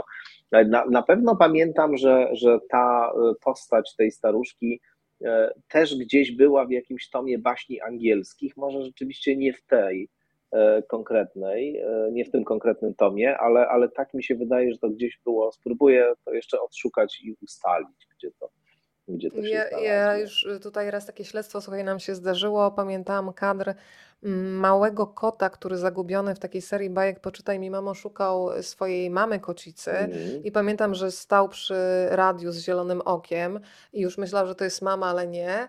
E, I Państwo też pamiętali ten kadr i słuchaj, ustaliliśmy w końcu po długim śledztwie autorkę, więc mm. czekam na Państwa, kto tutaj ustali, w jakiej książce pojawia się ta staruszka, otrzyma ode mnie jakąś nagrodę specjalną. Jeszcze nie wiem jaką, ale będzie wow, specjalna, to super. mogę obiecać. E, Elwira napisała, cudownie jest zmienić podejście do nie wiem, spostrzegania go jako zamkniętych drzwi na zaproszenie do poszukiwań i przygody z tym związanej. I wiążący się z tym ciekawy komentarz od e, pani Marioli. Nie zapomnę sytuacji, gdy powiedziałam pierwszy raz do córki, to się nie wiem. Jej zdziwiony wzrok, a potem hasło, mamo, ty nie wiesz? kłamiesz. Może to też jest właśnie efekt tego, że zazwyczaj no tak. dorośli udają, że wszystko wiedzą, więc ta otwartość mogła Oczywiście. być e, zaskoczeniem. E, o proszę, pani Mariola pisze, że zna tę bajkę o kotku z mrugającym okiem. Tam chyba była, pani na P napisała tę książkę, ale teraz e, to była e, bajka, Agnieszka opowiada bajkę. Niech państwo wyszukają w wyszukiwarce, kto był autorem, a ja przejdę do pytania, bo powiedziałaś o tej sowie, że ona jest taka długowieczna mhm. i ona faktycznie jest długowieczna, bo ma no, kumpli, tak jak powiedziałaś, ze starożytnej Grecji. Pojawia się Arystoteles, pojawia się Sokrates, to powiedzmy o tych najważniejszych zdaniach z tych filozofów, które też prowadzą młodych czytelników i dużych też przez tę historię. Tak, tam jest kilka takich bomotów, które, które się pojawiają. E, rzeczywiście jest oczywiście ten, e, ten słynny bomot sokratejski, wiem, że nic nie wiem. E, tajemniczy bardzo, wcale nie taki oczywisty, jakby się mogło wydawać. Pamiętam, jak to kiedyś mój i mistrz, i, i przyjaciel dzisiaj od lat profesor Bogdan Chwedeńczuk analizował, e, wskazując na to, że, że przecież choćby to, jak się nazywa, wiedział Sokrates, więc nie jest tak, że, że nie wiedział nic, coś tam, coś tam jakoś wiedział, a, a zatem należałoby to jednak rozumieć e, głębiej, nie, nie dosłownie to, co tutaj powiedziane zostało. Jest oczywiście ten wątek złotego środka i umiaru z kolei e, arystotelesowski, jest tam jeszcze trochę takich różnych e, nawiązań, cytatów, odniesień do, do, do, do filozofii, takich bardzo właśnie bezpośrednich czy, czy literalnych, ale skądinąd no, to, co było dla mnie najistotniejsze. Tutaj żeby, było lokowanie produktu skądinąd, chciałam zauważyć. A, rzeczywiście, ojej. Uwagi, Podcast taką, Tomasza Stawiszyńskiego, ale... jak najbardziej polecam, ale bardzo sprytnie to robi, nie? Wow, rzeczywiście. Ale mogę na swoje usprawiedliwienie powiedzieć to, że po pierwsze autorką pomysłu, żeby ten podcast nazywał się Skądinąd jest Cweta, moja żona, ona to wymyśliła, a wymyśliła to dlatego, że ja tego słowa rzeczywiście nadużywam i mówię je bardzo często, co też nie umknęło uwagi e, wielu, wielu e, słuchaczy moich audycji, jeszcze zanim w ogóle podcast Skądinąd powstał. Więc to słowo jakoś taki naturalny sposób się, się pojawiło jako, jako tytuł. A e, żeby to jeszcze połączyć z Bogdanem Chwedeńczukiem, muszę powiedzieć, że ja z kolei przejąłem nadużywanie tego słowa od niego, bo, bo on. Mamy winnego. Się... No, tak, powiedzmy, e, bo on się nim często posługiwał, ale żeby jeszcze przy tym Chwedeńczuku zostać, to, e, to ja pamiętam taką sytuację, z, która była dla mnie w ogóle wstrząsająca. Jak byłem na drugim roku studiów i tam zdawałem egzamin właśnie u Bogdana Chwedeńczuka z epistemologii. E, no i on tam dawał takie niezwykle wysmakowane i świetnie wymyślone e, tematy do e, takich trzech krótkich rozprawek. Trzeba było takie trzy krótkie rozprawki napisać na, na egzaminie. No i tam były takie pogrupowane tematy, tam zazwyczaj trzy czy cztery takie grupy tematyczne. W każdym było po pięć, sześć tematów. Chyba E, tyle, może mniej, może więcej i trzeba sobie było wybrać po jednym z każdej takiej grupy, no i napisać takie trzy rozprawki. I pamiętam, jak on e, e, mu powiedział coś takiego, że, że można, to były zawsze takie tematy, które dotyczyły bardzo konkretnych problemów. Mm, nie tam, że wymień, prawda, koncepcje takie i takie, z tego i tego okresu, tylko był jakiś, jakieś zagadnienie, jakiś problem i trzeba było, trzeba było sobie z tym problemem poradzić. Pamiętam na przykład dwa takie, takie, takie tematy. Jedna, jeden temat to zresztą czasy bliskie rządom talibów pierwszym w najnowszy, w tych, tych, tych ostatnich latach w Afganistanie. Talibowie niszczą posągi Buddy, przeprowadź rozumowanie mające na celu obronę postępowania talibów. Tu trzeba było zrobić ćwiczenie mm, intelektualne, które, e, które polegało na tym, żeby, żeby właśnie to postępowanie talibów e, obronić. Natomiast e, drugi temat to był temat z fragmentem opowiadania autora, którego bardzo potem polubiłem, Daniela Charmsa E, to jest e, Rosjanin, e, zmarły w latach 30., w Gułagu zresztą, lider takiej niezwykłej grupy awangardowej, literacko-artystycznej, która nazywała się Oberiu. To był taki Monty Python rosyjski z lat dwudziestych mniej więcej. Ludzie no, wspaniałe, to jest naprawdę jest taki zbiór jego prozy i poezji, który nazywa się Pijcie ocet panowie, w tłumaczeniu Jerzego Czecha. Znakomite, znakomite naprawdę e, opowiadania, takie pure nonsensowe, absurdalne, e, wiesz, no, no rzecz, rzecz niesamowita naprawdę. Mm, jednym z moich ulubionych zdań e, napisanych przez Daniela Chamsa, które naprawdę głęboko jest absurdalne, ale przez to jest piękne, choć na pierwszy rzut oka brzmi zupełnie, zupełnie, zupełnie normalnie, brzmi w opowiadaniu o Puszkinie. Jest takie zdanie, trudno powiedzieć cokolwiek o Puszkinie komuś, kto nic o nim nie wie. Uważam, że to jest, to jest piękne absolutnie. Już Natomiast, go lubię. Natomiast to, ten fragment, o którym mówię, to jest, to jest taki fragment. Ja panuję nad tymi dygresjami, żeby nie było. Wiem, one, one do czegoś doprowadzą, zaraz to się łączy z Płyniemy tym, do brzegu. Rozmawialiśmy, płyniemy do brzegu, proszę się nie, nie obawiać. W każdym razie e, opowiadanie, które zacytował Chwedeńczuk w jednym z tych tematów, to było opowiadanie pod tytułem Złudzenie optyczne, właśnie z tegoż, z tegoż zbioru E, picie ocet panowie i ono mniej więcej wygląda tak, e, jest bardzo krótkie jak to u Daniela Charmsa i idzie mniej więcej tak, Siemian Siemianowicz patrzy na drzewo, przepraszam, Siemian Siemianowicz wkłada okulary i widzi, że na sośnie siedzi chłop i wygraża mu pięścią. Siemian Siemianowicz zdejmuje okulary i widzi, że na sośnie nikogo nie ma. No więc Siemian Siemianowicz znowu zakłada okulary, patrzy i znowu widzi, że na sośnie siedzi e, chłop i wygraża mu pięścią. Siemian Siemianowicz ponownie zdejmuje okulary, no i widzi, że na sośnie nikogo nie ma. No więc jeszcze raz Siemian Siemianowicz zakłada okulary i jeszcze raz widzi, że chłop siedzi na sośnie i wygraża mu pięścią. Jeszcze raz Siemian Siemianowicz zdejmuje okulary i widzi, że na sośnie nikogo nie ma. I następuje puenta, która brzmi: Siemian Siemianowicz nie ma zamiaru wierzyć w to zjawisko i uważa je za złudzenie optyczne. To jest całe, całe opowiadanie. I temat e, brzmiał: opisz epistemologię Siemiona Siemianowicza. Taki był, taki był temat, który, który dał nam e, wtedy na tym egzaminie Bogdan Chwedeńczuk. Jak już te tematy ogłosił i przedstawił, to powiedział coś takiego, że nie musicie, jeśli nie wiem, nie pamiętacie albo nie macie ochoty, e, jakoś tutaj charakteryzować e, czy radzić sobie z tymi tematami, odwołując się do konkretnych historycznych koncepcji filozoficznych. Możecie sobie te stanowiska wymyślić, które są możliwe tutaj. E, I e, to było, przyznam, dla mnie coś na kształt e, epifanii.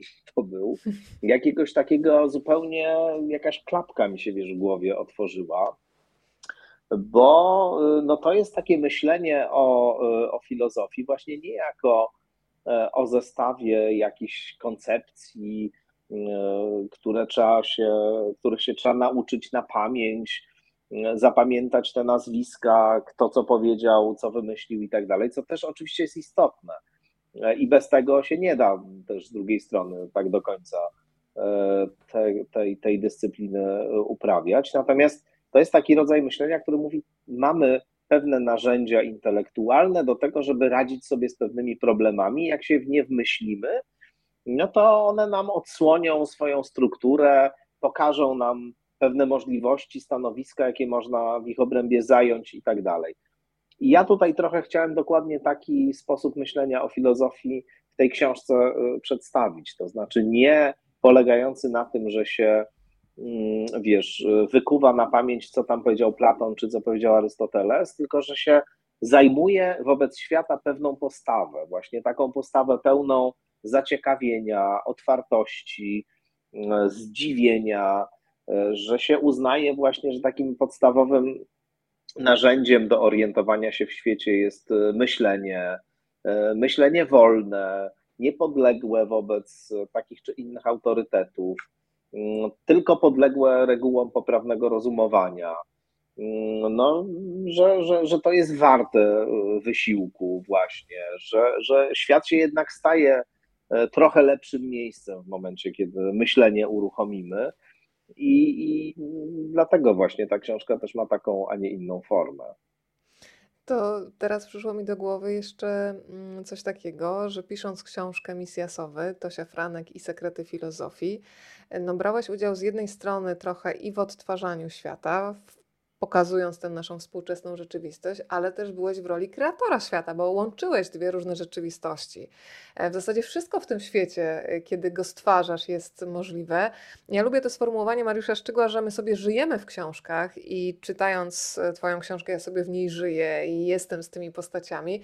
I zastanawiam się, na ile właśnie taka wolność dla Ciebie mm, była czymś też otwierającym, a na ile też no, były jakieś granice wyobraźni. Gdybyś miał porównać pracę na przykład nad książką Ucieczka od bezradności i pracę nad książką dla dzieci, gdzie no, byłeś w roli też takiego twórcy, stwórcy wręcz bym powiedziała, bo tak jak mówię, odtwarzałeś, ale też tworzyłeś nowy świat.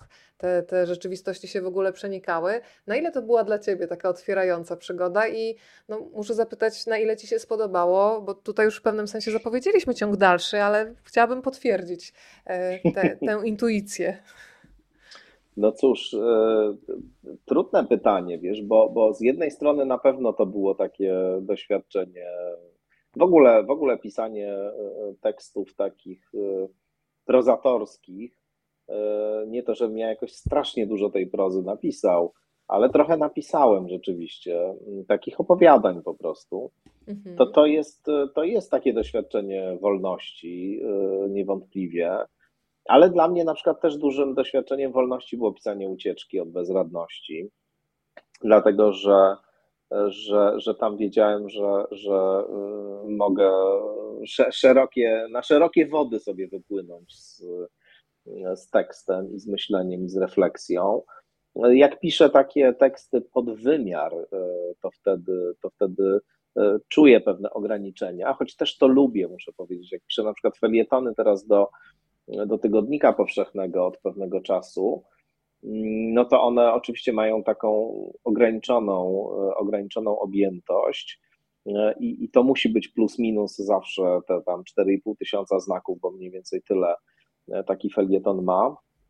Oczywiście ja mam już jakieś tam wieloletnie doświadczenie w pisaniu na, na wymiar i, i jakoś potrafię to robić, ale ma to swoje minusy, ale ma to też swoje plusy, bo, bo jakby w tej, w, tej, w tej małej, ograniczonej e, formie też można się świetnie e, rozwinąć i można, i można, i można naprawdę wiele rzeczy zrealizować i, i, i właśnie czasami jest dobrze, że masz te granice. Ta forma czasem ułatwia, prawda? Tak, zdecydowanie, zdecydowanie. Podobnie jak deadline działa, wiesz, też stymulująco i Są tacy, i którzy twierdzą, że wiesz, że nie ma takiego deadline'u, którego nie można by przesunąć, też takich znam. Jest to prawda. Ale nie podejrzewam cię do należenia do tej grupy. No akurat jeżeli chodzi o ucieczkę od bezradności, to ten deadline został przeze mnie dosyć intensywnie tutaj rozciągnięty i, i, i w ogóle ta książka miała być kiedyś czymś innym, ale to pewnie na, na osobną odpowie, opowieść tutaj z kolei yy, dyrektorka y, wydawnicza Znak Litera Nowa, czyli Bogna Rosińska, wykazała się wielką cierpliwością. Myśmy tu od cierpliwości e, zaczęli i, i zdecydowanie tutaj y, jej, jej wiele, wiele ta książka zawdzięcza tej, tej cierpliwości właśnie. No ale już ta książka, która w październiku się ukaże, jakoś y, myślę, że się prawie zmieściłem w deadline, już nie, nie, nie kontynuowałem złych, złych, złych nawyków. Natomiast, natomiast wiesz, w przypadku tej sowy, z jednej strony to była rzeczywiście taka praca z wyobraźnią, że, że ta opowieść się rozwijała i jakoś te postacie e, ożywały i, i przyznam, że to mi też sprawiło dużo przyjemności po prostu pisanie tej, tej książki. Z drugiej strony czułem pewien oddech na plecach i ograniczenie i obawę, ale właśnie związaną z tym, że, że jednak piszę dla dzieci. To znaczy, że, to, że, że wiesz, że nie mogę sobie tak odpłynąć w takie rewiry, które odruchowo, yy, odruchowo mnie, mnie jakoś tam przyciągają do końca. A, a jak mówię, ta konwencja e, takiej fantastycznej opowieści trochę, ona mnie bardzo e, przyciąga w tym sensie, że ja po prostu też sam naczytałem się takiej literatury i, i lubię do dzisiaj e, fantastykę bardzo. Więc no, mnóstwo, lubię też bardzo horror literacki, ale taki naprawdę dobry horror literacki. Nawiasem mówiąc, odkryciem niezwykłym w tym, w tym obszarze jest dla mnie Mariana Enriquez, argentyńska autorka, której dwie książki po polsku się, się ukazały. E, taki zbiór opowiadań e, niebezpieczeństwa palenia w łóżku, to się, to się nazywa. E, I, jej powieść mm, Nasza strona Nasza strona nocy, chyba tak to się, Nuestro parte di noche, tak się chyba nazywa ta książka. Tak, na, Nasza strona nocy. I to jest rzeczywiście, ta Mariana Enriquez jest jakąś niesamowitą postacią, ale ale no, to, to są rzeczy dosyć takie mroczne i, i takie dosyć y, nie, nie, no, nie powiedziałbym, żeby przeznaczone dla, dla młodego czytelnika. Y, a ja właśnie no, bardzo tym jestem jakoś tak przeniknięty tego typu wyobraźnią i, i, i mógłbym te, te, te miałem takie, wiesz, poczucie, że no rzeczywiście tu się muszę trochę hamować, muszę jednak pamiętać o tym, że to jest właśnie dla dzieci, że to jest jednak o filozofii i tak dalej. Ale jakoś, jak już tak oswoiłem się z tym, z tymi wewnętrznymi ograniczeniami, to, to na to było pod wieloma względami bardzo ciekawe doświadczenie. Też jakieś takie konfrontowanie tego z, z tym właśnie, z tą właśnie pamięcią o, o sobie z tamtych lat, próbą jakby przywołania siebie z tamtego czasu, tego, jakie ja wtedy lubiłem książki, jak ja o świecie myślałem, to mi jakoś tak pomagało w tym, żeby, żeby jednak tak, zachować tę opowieść w pewnych ramach. Państwo nas śledzą, Tomek, i na Facebooku, i na YouTubie. Jeżeli Państwo chcą się podzielić, to cały czas można to zrobić. Wystarczy udostępnić, y, guziczek jest pod tymi oknami, w których jesteśmy widoczni na Facebooku, udostępnię. Jeżeli Państwo nas śledzą na YouTubie, no to trzeba skopiować linki, przesłać dalej do znajomych. I Pani Ewa właśnie mm, na tej drugiej platformie jest razem z nami. E, Tomek, czy zmieniłbyś cokolwiek w misji Sowy teraz, gdy jest już wydana? Czyli pytanie o to, jak to jest z tymi autorami, dręczy ich czasem coś, czy, czy nie, kiedy już dziecko wyszło z drukarni i co teraz? Nie no, Oczywiście, oczywiście, że tak. tak. I tak, tak, naturalnie. Mm, no, nie no, dużo rzeczy bym zmienił i, i wiesz, ja mam w ogóle taki rodzaj e, pracy, e, ale to jest związane po prostu z, ze sposobem, w jaki pracuje moja głowa, przypuszczam, że, że e, no, po pierwsze wiele razy czytam tekst, który napiszę, a po drugie potrzebuję też takiego dystansu czasowego, żeby do niego, żeby do niego zajrzeć po, po dłuższym czasie, żeby wyjść trochę jakby z takiego zanurzenia w tym tekście w trakcie, kiedy go piszę i przeczytać go jeszcze tak z innej perspektywy, także czasowej. I, I oczywiście z uwagi na też terminy, deadline, etc., nie zawsze się to udaje. To znaczy, nie, nie zawsze akurat jest taka perspektywa, jakiej by się chciało. E, choć nawet jeśli miałbym e, taką, jakiej by się chciało, to i tak bym później jeszcze uważał, że z pewnością można by było tutaj dużo rzeczy e, poprawić, zmodyfikować, zmienić, etc. Więc staram się generalnie jakoś nie, nie za bardzo się tym przejmować i, i mam pewne takie, wiesz, taką zasadę, że raczej staram się nie czytać ponownie właśnie z takim nastawieniem, co ja bym teraz tutaj co ja bym teraz tutaj zmienił, ale tak, no, są pewne elementy, które, które trochę inaczej bym e, poprowadził, może, może je, ale, ale, ale jeżeli chodzi o sam taki trzon tej, e, tej historii, całą tę opowieść, tę te, te, całą historię, to nie, to, to no ona tak mm, została jakoś wymyślona i, i, i, to jest w porządku, ale jakieś tam drobne rzeczy bym pewnie pomodyfikował, popoprawiał, to na pewno. E, słuchaj, pokazywałam ilustracje, Państwo komentują. Ilustracje przypominam Tomka Kozłowskiego. Pani Iwona pyta, czy te ilustracje wszystkie są w takiej kolorystyce, takiej kosmiczne. To autor niech odpowie. No tak. tak, tak, tak. Są, Wielki są, elektronik są czuwa, słuchaj. Czuwa, Pan Kleks z kosmosu. Naturalnie. Nie no, jest rzeczywiście ta tonacja mm, błękitu tutaj e, dominująca. I jest to w, taki, w, takim, w takim kolorze mm, w takim kolorze niebieskim, błękitnym, wszystko granacie czasami utrzymane. Mm, no to nadaje też pewną estetyczną spójność po prostu temu światu tam na tych ilustracjach przedstawionemu, ale no taka jest po prostu wizja autora ilustracji też. No, mnie się te ilustracje niezwykle podobają. Trochę już powiedziałaś o tej wolności, którą daje tworzenie książki dla dzieci, ale tutaj pani Wanda jeszcze się dopomina o konkretną odpowiedź na pytanie. Panie Tomku, które książki są trudniejsze do pisania? Te dla dzieci czy te dla dorosłych?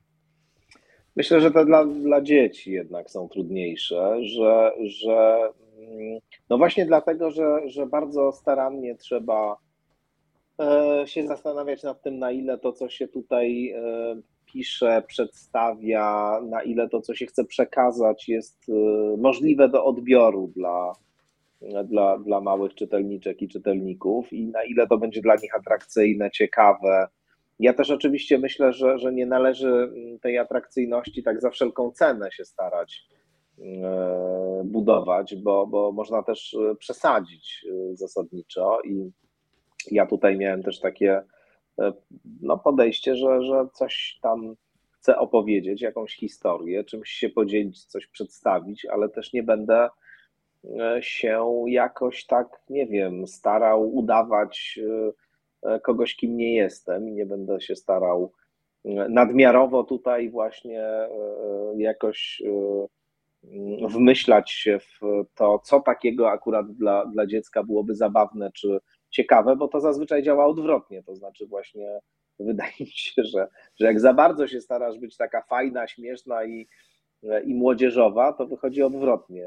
I tego chciałem bardzo uniknąć, żeby właśnie się nie stać kimś, kto, kto, kto, kto, kto na kogo dzieci potem patrzą takie wiesz, trochę, trochę zdziwione i pamiętam takich tatusiów na przykład, y, jeszcze jak chodziłem do wczesnej szkoły podstawowej, którzy przychodzili odprowadzając y, swoje dzieci do szkoły i zaczynali się tam strasznie wygłupiać w przekonaniu, że będzie to źródło niezwykłej radości i satysfakcji dla dzieci, które to obserwują, a, a dzieci nie tylko, że nie reagowały na to entuzjastycznie, ale potem jeszcze okrutnie komentowały tych tatusiów i, i to mi bardzo zostało w głowie. Nie chciałem być takim dorosłym, który wiesz, udaje, udaje bardzo wyluzowane, wyluzowanego, prawda, przyjaciela dzieci. Więc, więc jednak e, tak bardzo podmiotowo też chciałem po prostu tych młodych e, czytelników i czytelniczki potraktować i, i, no, nie mnie oceniać, na ile, na ile to się udało, ale, ale na pewno nie chciałem przefajnić, ale, ale rzeczywiście jest to trudniejsze niewątpliwie niż, niż pisanie dla dorosłych.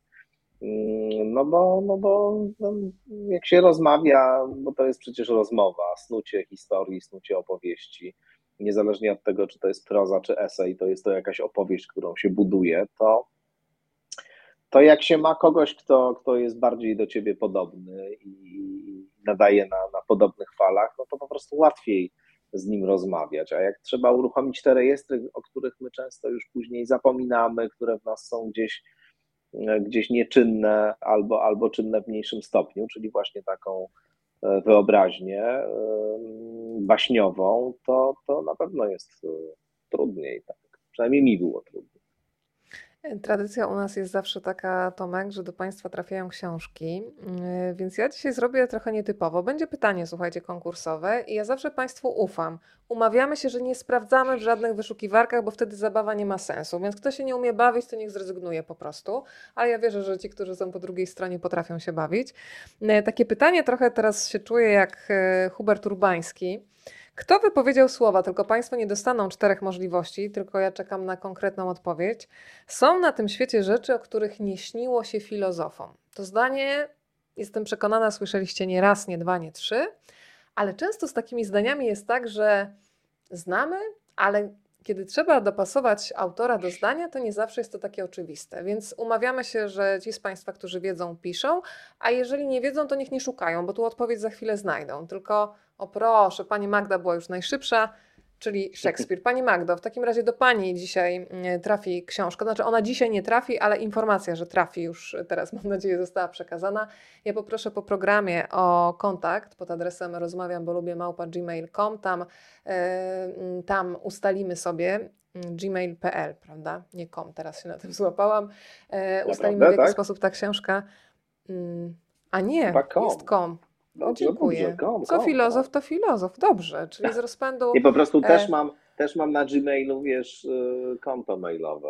Tak, kom. Musiałam sprawdzić, wiesz, na swoje banery. Tak bardzo się tutaj, widzisz, z Polską utożsamiam, że y, mogłabym dostać odznakę najbardziej polskiego człowieka w Polsce. E, gratuluję szybkości Pani Magdo. E, to są pozdrowienia od kolejnych widzów i słuchaczy. Mm, no to porozmawiajmy jeszcze o, o tych takich zdaniach. Skoro wywołałam tutaj akurat Szekspira i te zdania są na tym świecie rzeczy, o których nie śniło się filozofom, to ja zapytam Tomek o to, co się śni filozofom i jak ty masz kolorowe sny po stworzeniu takiej bajki, w której ta rzeczywistość miesza się z wyobraźnią. E, miewasz takie stęki, stopklatki, które potem gdzieś z tobą zostają faktycznie w nocy? O tak, wiesz, ja przez długi czas e, mm, też się jakoś bardzo e, intensywnie interesowałem rozmaitymi teoriami dotyczącymi, mm, dotyczącymi e, interpretacji snów, bo się też bardzo długo interesowałem i zajmowałem od filozoficznej strony psychoanalizą, a tam, jak wiadomo, interpretacja snów jest jednym z podstawowych podstawowych narzędzi. I jedną prawidłowość odkryłem, która była dobrze znana tym wszystkim specjalistom od interpretowania snów. Mm, jak do Junga ktoś przychodził, bo akurat ja byłem z frakcji jungowskiej zdecydowanie od, od samego początku, jeśli chodzi o te inklinacje psychoanalityczne, więc jak do niego tam ktoś przychodził i, i on mówił, że okej, okay, to teraz będziemy się e, zajmowali e, snami, e, no to ktoś mówił, ale mi się nic nie śni. No więc on mm. powiadał, no to, no to zaraz się zacznie śnić w takim razie. No i się oczywiście zaczynało, bo jak się człowiek zaczyna interesować interpretacją snów i zaczyna o snach czytać, to natychmiast zaczynają się pojawiać sny. To jest w ogóle dosyć ciekawy efekt. Ale ja rzeczywiście sny to akurat od zawsze miałem dosyć, dosyć barwne, mocne i ciekawe. I, i może stąd mnie też tak bardzo te, te, ta, ta literatura fantastyczna e, interesowała zawsze. I sowa jako I... ptak nocy w sumie, jakby nie patrzeć, nie? A, no oczywiście, tak, tak, jak najbardziej, tak. W ogóle, w ogóle i metaforyka nocy i jakieś takie rejestry również filozoficzne czy duchowe, które nie są z takiego mainstreamu, tylko raczej są właśnie z e, rejonów e, mniej nasłonecznionych, jeśli tak można powiedzieć, kulturowo i, i, i teoretycznie. Nie, nie zawsze najbardziej ciekawiły, więc wiesz, ja mam w ogóle duże poczucie takiego, takiej, takiej dziwności świata i, i też taką wyobraźnię, która natychmiast y, podpowiada mi różne osobliwe scenariusze, y, które mogłyby się wydarzyć, choć się nie dzieją.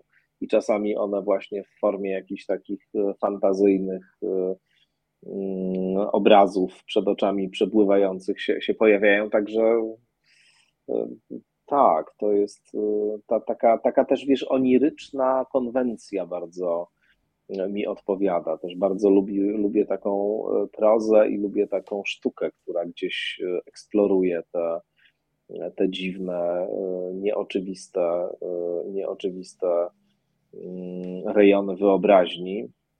Dlatego może lubiłem ten i lubię ten, ten horror literacki, też w ogóle prozę weird fiction tak zwaną i, i new weird. E, to są takie gatunki, które, których autorzy gdzieś oscylują pomiędzy tym, co rzeczywiste i nierzeczywiste. Mm, I też takie, tak, takie narracje, które właśnie podobnie jak to w snach ma miejsce często, mm, mieszają e, codzienność z czymś niesamowitym. To, e, to, to też bardzo mi odpowiada i jakoś rezonuje z moim sposobem doświadczania świata, jak sądzę. E, i, I, no właśnie dlatego ta sowa trochę też taka jest, że, że z jednej strony mamy tę galerię handlową, z drugiej strony mamy, mamy, mamy, no właśnie tak się wydaje, że coś takiego bardzo oczywistego, codziennego, zwykłego, no a z drugiej strony coś jakiegoś kompletnie przełamującego, tę zwyczajność codzienną. Jak tak Cię teraz Tomek słucha, mówisz o tej oniryczności, o tych kolorach, o tych stopklatkach w głowie, o tej wyobraźni, to Ty po prostu byłeś skazany na zostanie twórcą dla dzieci, więc e, pozdrowienia tutaj dla wydawnictwa Słowne Młode, e, że e, ta droga, którą będziemy śledzić się rozpoczyna. Ja jestem przekonana, że i z sobą, ale też z innymi postaciami, które się urodzą w Twojej głowie się będziemy spotykać. Tam też się pojawia może marzeń, Tomek, i o marzenia Cię chciałam zapytać. Na początku o to, czy ty jesteś, y, w której jesteś grupie, bo są tacy, którzy kiedy mówią hasło marzenie, to, to w zasadzie wrzucają to trochę na taką półkę, no mhm. dobrze sobie pomarzyć, ale nic z tego nie będzie. Czy jesteś człowiekiem, który potrafi zamieniać te marzenia, przekładać je na plany, a potem bardzo cierpliwie, krok po kroku sobie to realizować? Hmm. Dobre pytanie. Wydaje mi się, że nie jestem jakoś takim typem, wiesz, kogoś, kto by, kto by y, właśnie w marzeniach się, się intensywnie pogrążał. Ja mam raczej takie, mm, być może to jest też kwestia y, pewnych lektur, które jakoś pojawiały się na, na mojej drodze i które mnie ukształtowały i, i które jakoś mój sposób widzenia świata też w dużym stopniu ustrukturowały. Ja mam taki rodzaj, y, wiesz, jest taki, był taki filozof niezwykle kontrowersyjny pod koniec życia, który stał się, nad czym ubolewam, trochę symbolem takiego, takiego, takiego jakiegoś odjazdu, mówiąc kolokwialnie, i to, i to niebezpiecznego odjazdu politycznie, zwłaszcza. Człowiek niezwykły o moim zdaniem modelowej osobowości wielorakiej, to znaczy ich było tam kilku po prostu, mhm. a mówię o Bogusławie Wolniewiczu, to, to, to, to zmarły przed kilkoma laty polski filozof, niezwykle zasłużona w ogóle dla polskiej filozofii drugiej połowy XX wieku postać, autor genialnych tłumaczeń Ludwika Wittgensteina e, i znawca światowej klasy. e, filozofii Wittgensteina, autor też wielu naprawdę wybitnych esejów filozoficznych.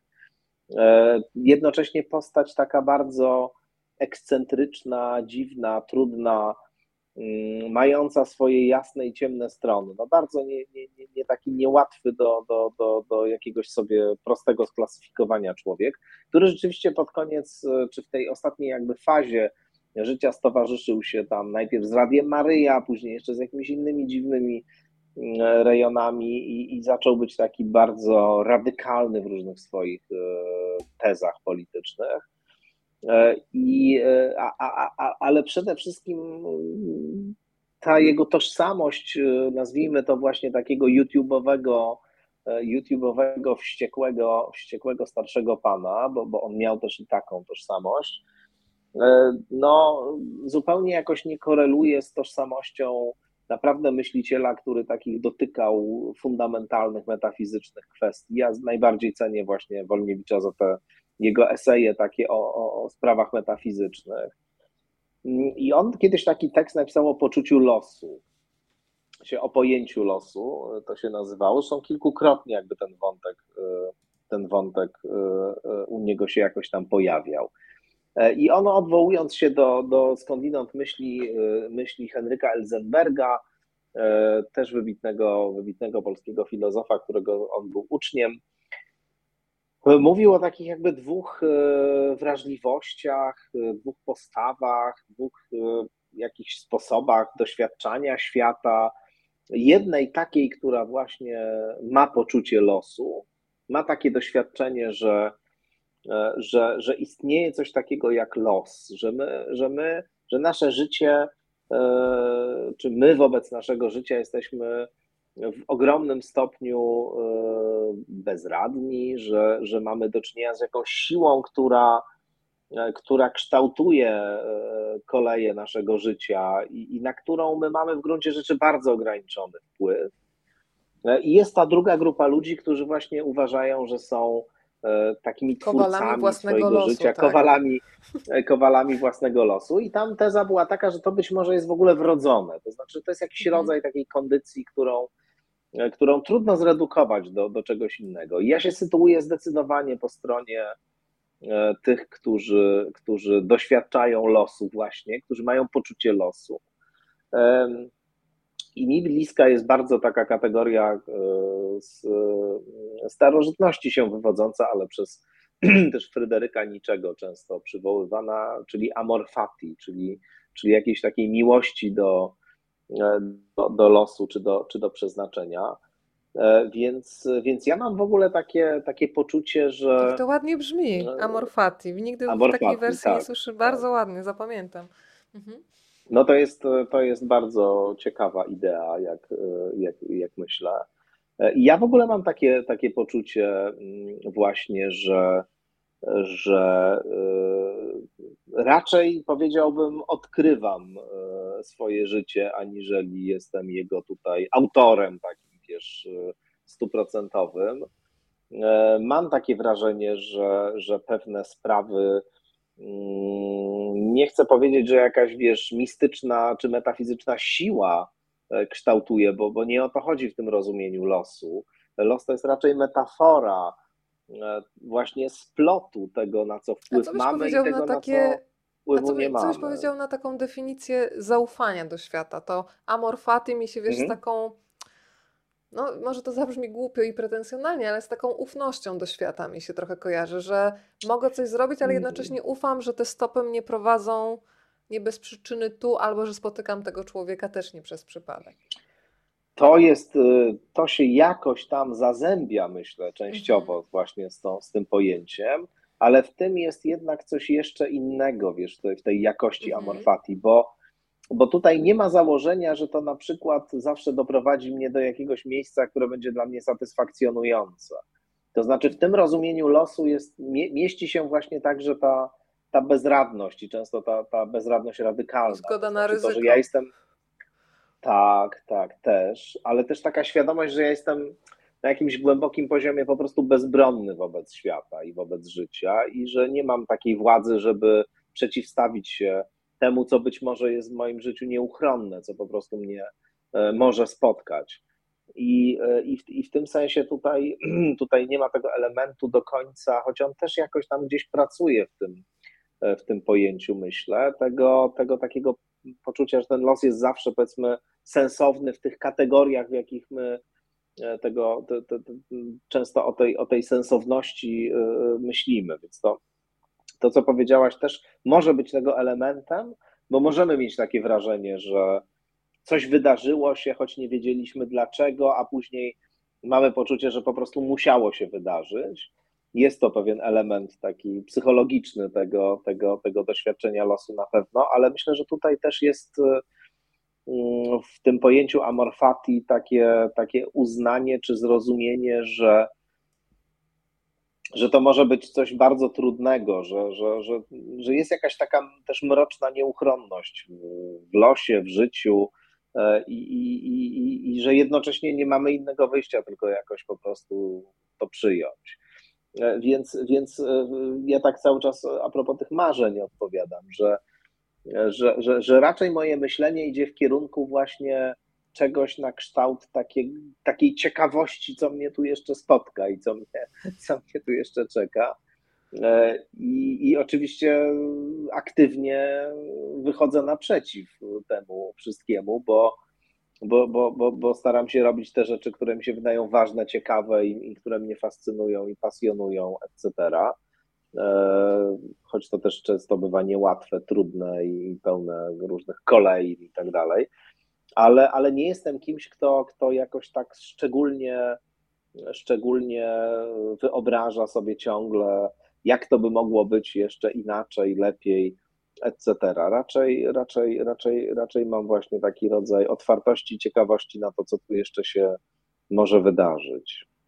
Widzę, że nie jestem, nie Ale jestem odosobniona jako, słuchaj, admiratorka Amorfati, bo tutaj o, e, i pani Magda entuzjastycznie podchodzi, i pani Elwira, słuchaj, zaproponowała, w zasadzie zapy, zapytuje, pokorna miłość życia, może tak to określić, a pani Barbara ci od razu podsuwa pomysł, że Amorfati to świetny tytuł dla twojej nowej książki.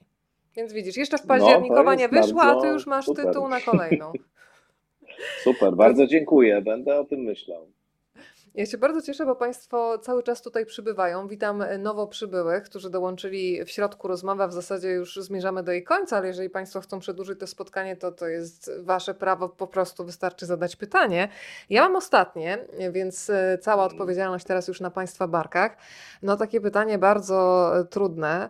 E, no bo nasi bohaterowie razem z Sową, razem z Bertim, szukają odpowiedzi między innymi y, dotyczących tego, co jest w życiu najważniejsze. Co jest Tomek dla Ciebie najważniejsze? I hmm. Państwa też poproszę, jeżeli tylko macie ochotę się podzielić, to bardzo proszę.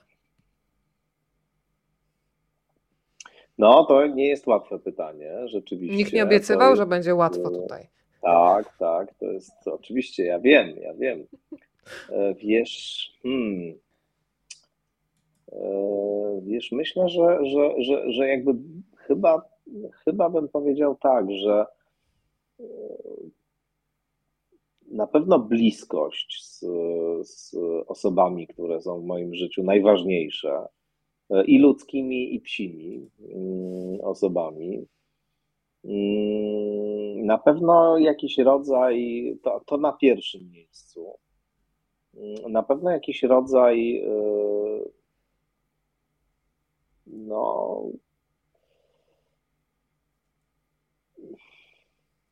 no właśnie jakieś próby skomunikowania się z innymi, e, wypowiedzenia czegoś, co, co, co, co jakoś wypowiedzenia się domaga, jakiejś przestrzeni na to, żeby, żeby móc to zrobić. E, to, to w dalszej kolejności z całą pewnością. I to są chyba takie najważniejsze rzeczy. Myślę, że, że na pewno miłość, przyjaźń i komunikacja to, to jakby można było to, to do takiej triady zredukować, to, to, pewnie, to pewnie to by było. A reszta to też są rzeczy istotne, też są rzeczy ważne, ale, ale i pewnie można by było długo je wymieniać. Mm, i ta lista byłaby długa, ale chyba te rzeczy najważniejsze to, to te właśnie, które wymieniłem. Y, bardzo też zostało ze mną to Twoje słowo bliskość i dziękuję tym wszystkim, mm. którym, dzięki którym udało nam się dzisiaj stworzyć taką bliskość. Państwo u siebie w domu, Tomasz u siebie w domu, ja u siebie w domu, a jednak mam poczucie, że Tomek przez godzinę i 44 minuty byliśmy naprawdę blisko siebie emocjonalnie, za co Ci bardzo dziękuję. Pewnie. Polecam ja Państwu całego serca misję Sowy, Tosia, Franek i sekrety filozofii i proszę dać znać autorowi po lekturze, co was i waszych dzieciach najbardziej zagrało, bo to co lubię też w literaturze to jest ten rodzaj magii na styku tego, jak się spotykają wyobraźnia twórcy i odbiorcy, i każdy filtruje mm. przez siebie, i z tej samej książki można wyczytać e, mnóstwo różnych światów, e, więc e, polecam Państwu z całego serca też podzielenie się swoimi wrażeniami, bo myślę, że takie informacje, Tomek, które do Ciebie dochodzą, to jest coś wyjątkowego. Dostajesz już pierwsze recenzje od tych młodych i tych dużych czytelników. Co ci zostało najbardziej? Tak, moje ostatnie tak, pytanie tak. stało się przedostatnim. Wiesz, bardzo, bardzo dużo mam takich fajnych y, re, reakcji na tą książkę i, i, cieszę się z tego bardzo. Y, I, i no bardzo dużo miałem takich pozytywnych głosów, bo, bo akurat jak, tak, jak mieliśmy spotkanie w Big Booku, to to był dzień premiery książki, więc jeszcze tak. dużo osób, które, które przyszły, nie miały okazji tego przeczytać, ale jak w klubie komediowym mieliśmy to przedstawienie, no to właśnie już było bardzo wiele y, osób y, dorosłych i dziecięcych z książką i z książką przeczytaną i tam no, bardzo dużo od właśnie tych najmłodszych czytelników miałem entuzjastycznych opinii. Więc to było super, super e, e, naprawdę doświadczenie i, i, i to, że się akurat im to bardzo podoba i, i że oni e, że oni jakoś na to reagują pozytywnie, to jest dla mnie absolutnie najważniejsze. Też słyszałem od, od jakichś osób, które dorosłych, które dzieciom czytały tę książkę, że, że też było to bardzo jakoś mm, no właśnie takie dla nich interesujące, ciekawe, więc to było to było super. A ja tylko chciałem jeszcze, przepraszam, do pani Marioli, yy, ale tak yy, w zasadzie pół żartem i absolutnie tego nie będę rozwijał, ale pisze pani o tym, że najważniejsze to życie w zgodzie z sobą samym, a wtedy wszystko popłynie prostym nurtem to ja nie będę teraz absolutnie do tego się odnosił, a tylko powiem, że y, ta moja książka, y, która się w październiku ukaże, nazywa się Reguły na czas chaosu i tam jest takich 11 rozdziałów, 11 reguł e, na czas chaosu właśnie. I jedna z tych reguł brzmi: nie żyj w zgodzie ze sobą. Więc dokładnie, dokładnie odwrotnie, ale nie będę tutaj nic spoilował, tylko po prostu y, odsyłam do lektury i tyle. O proszę, pan Piotrek napisał. Mm, uwielbiam odpowiedzi pana Tomasza na pytanie. Zapytaj kogo się marzenia, a pomkniesz autostradą szybko od pytania do odpowiedzi. Zapytaj filozofa, to poprowadzi cię nieśpiesznie taką trasą widokową, że aż neurony pieści. Proszę bardzo, co tutaj się dzisiaj e, wydarzyło? Przyznaj się tak szczerze, Tomek, czy wydawnictwo Słowne Młode już y, przygotowało ten druk na umowę na kolejną książkę i czy to będzie Sowa, Słuchaj, czy to będzie seria? Czy, znaczy to będzie seria, nie, czy inni bohaterowie? Szczerze, zupełnie nie rozmawialiśmy jeszcze o tym. Myślę, że to jest świeże wszystko bardzo. Książka się dopiero niedawno ukazała i pewnie też dużo zależy od tego, jak ona sobie na rynku poradzi zobaczymy. Ja na razie nie, nie, nie, nie rozmawiałem. Wiesz, byłem skądinąd pogrążony e, właściwie do wczoraj jeszcze w pracy nad, nad książką mm, Reguły na czas chaosu, bo najpierw ją pisałem, później pracowałem nad nią z redaktorką. Zresztą też mam ogromne szczęście do, do wspaniałych redaktorek, bo, bo Dominika Kardaś, z którą nad tą książką październikową pracuje, no jest naprawdę wybitną, wybitną redaktorką i, i też z nią pracowaliśmy przy ucieczce od bezradności. I też Magda Kut zrobiła okładkę do tej nowej książki, więc mam taki, Zosia Kotecka będzie ją promować, więc Wspaniała jest promotorka taki, książek też. No wspaniała, absolutnie. To Zosię znam, Pozdrawiamy więc od razu Zosię. mogę powiedzieć, pozdrawiamy. Absolutnie i, i tak, i, i no, dlatego w ogóle wiesz, jestem, jestem tak trochę e, pomiędzy, pomiędzy jedną książką a drugą, więc nie, nie rozmawialiśmy jeszcze na ten temat, ale kto wie, kto wie. E, przyszło mi do głowy teraz, wiesz co, taki pomysł, żebyśmy kiedyś zrobili taki odcinek o osobach, których nie widać zazwyczaj, czytelnicy ich nie znają, ale tej całej Mm. fantastycznej ekipie e, redaktorek, korektorek, korektorów, e, promotorów, redaktorów prowadzących, wyławiających tematy, tych, którzy Oczywiście. przekonują w ogóle przyszłych autorów, bo ilość fantastycznych ludzi, która jest zaangażowana w to, żeby Państwo się potem mogli cieszyć na przykład taką książką, to jest fantastyczny sztab ludzi, więc e, musimy coś takiego zrobić. Tomek, bardzo Ci dziękuję za dzisiaj. Zapraszam Cię z Ja całego dziękuję. serca mm, na spotkanie z Mariuszem Szczygłem, a zapraszam oczywiście Tomka i zapraszam Państwa, e, ponieważ Tomek tak pięknie mówił e, o wszystkich osobach zaangażowanych w książkę, to ja od razu powiem, że nie byłoby spotkania z Mariuszem Szczygłem, gdyby nie Muzeum Literatury w Warszawie, z którym mam przyjemność współpracować kolejny sezon. Ogród przez lato to jest ich inicjatywa e, i tam jest ta część literacka, za którą mam przyjemność odpowiadać. Otworzymy ten sezon literacki w najbliższy czwartek o godzinie 19.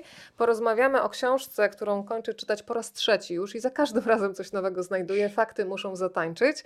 E, To jest godzina 19, najbliższy czwartek. Okazja do tego, żeby się zobaczyć osobiście. Czekamy na Państwa w Muzeum e, Władysława Broniewskiego i tutaj ukłony dla Agnieszki Rosner, dla Bartka Kwaska, dla e, Sandry Włodarczyk.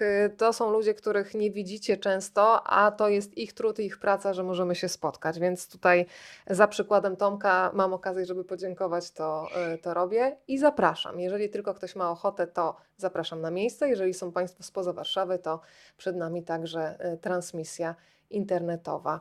E, Tomek, to życzę dobrych snów. Niech Ci się przyśni dzisiaj e, coś Dzięki, bardzo Weronika. pięknego. E. Pozdrów koniecznie jeszcze mamę, bo przecież powiedziałaś tutaj mamie, dziękowałeś, ale mm, mm, mama Elżbieta to bez wątpienia jest ta osoba, bez której książka, o której dzisiaj rozmawiamy, by nie powstała, bo ta wyobraźnia by się nie obudziła. Misja Sowy. Tosia Franek i Sekrety Filozofii. Wielkie podziękowania dla pani Elżbiety Stawiszyńskiej, tak? Myślę, że nas ogląda, więc możemy nawet pomachać. Tak, tak, zdecydowanie. Pięknie Ci dziękuję, Tomek. Dzięki. Wszystkiego dobrego i my się widzimy, bo już jesteśmy umówieni w październiku przy okazji książki Reguły na czas chaosu. Spokojnej nocy i do Bardzo zobaczenia. się cieszę z tego. Do zobaczenia.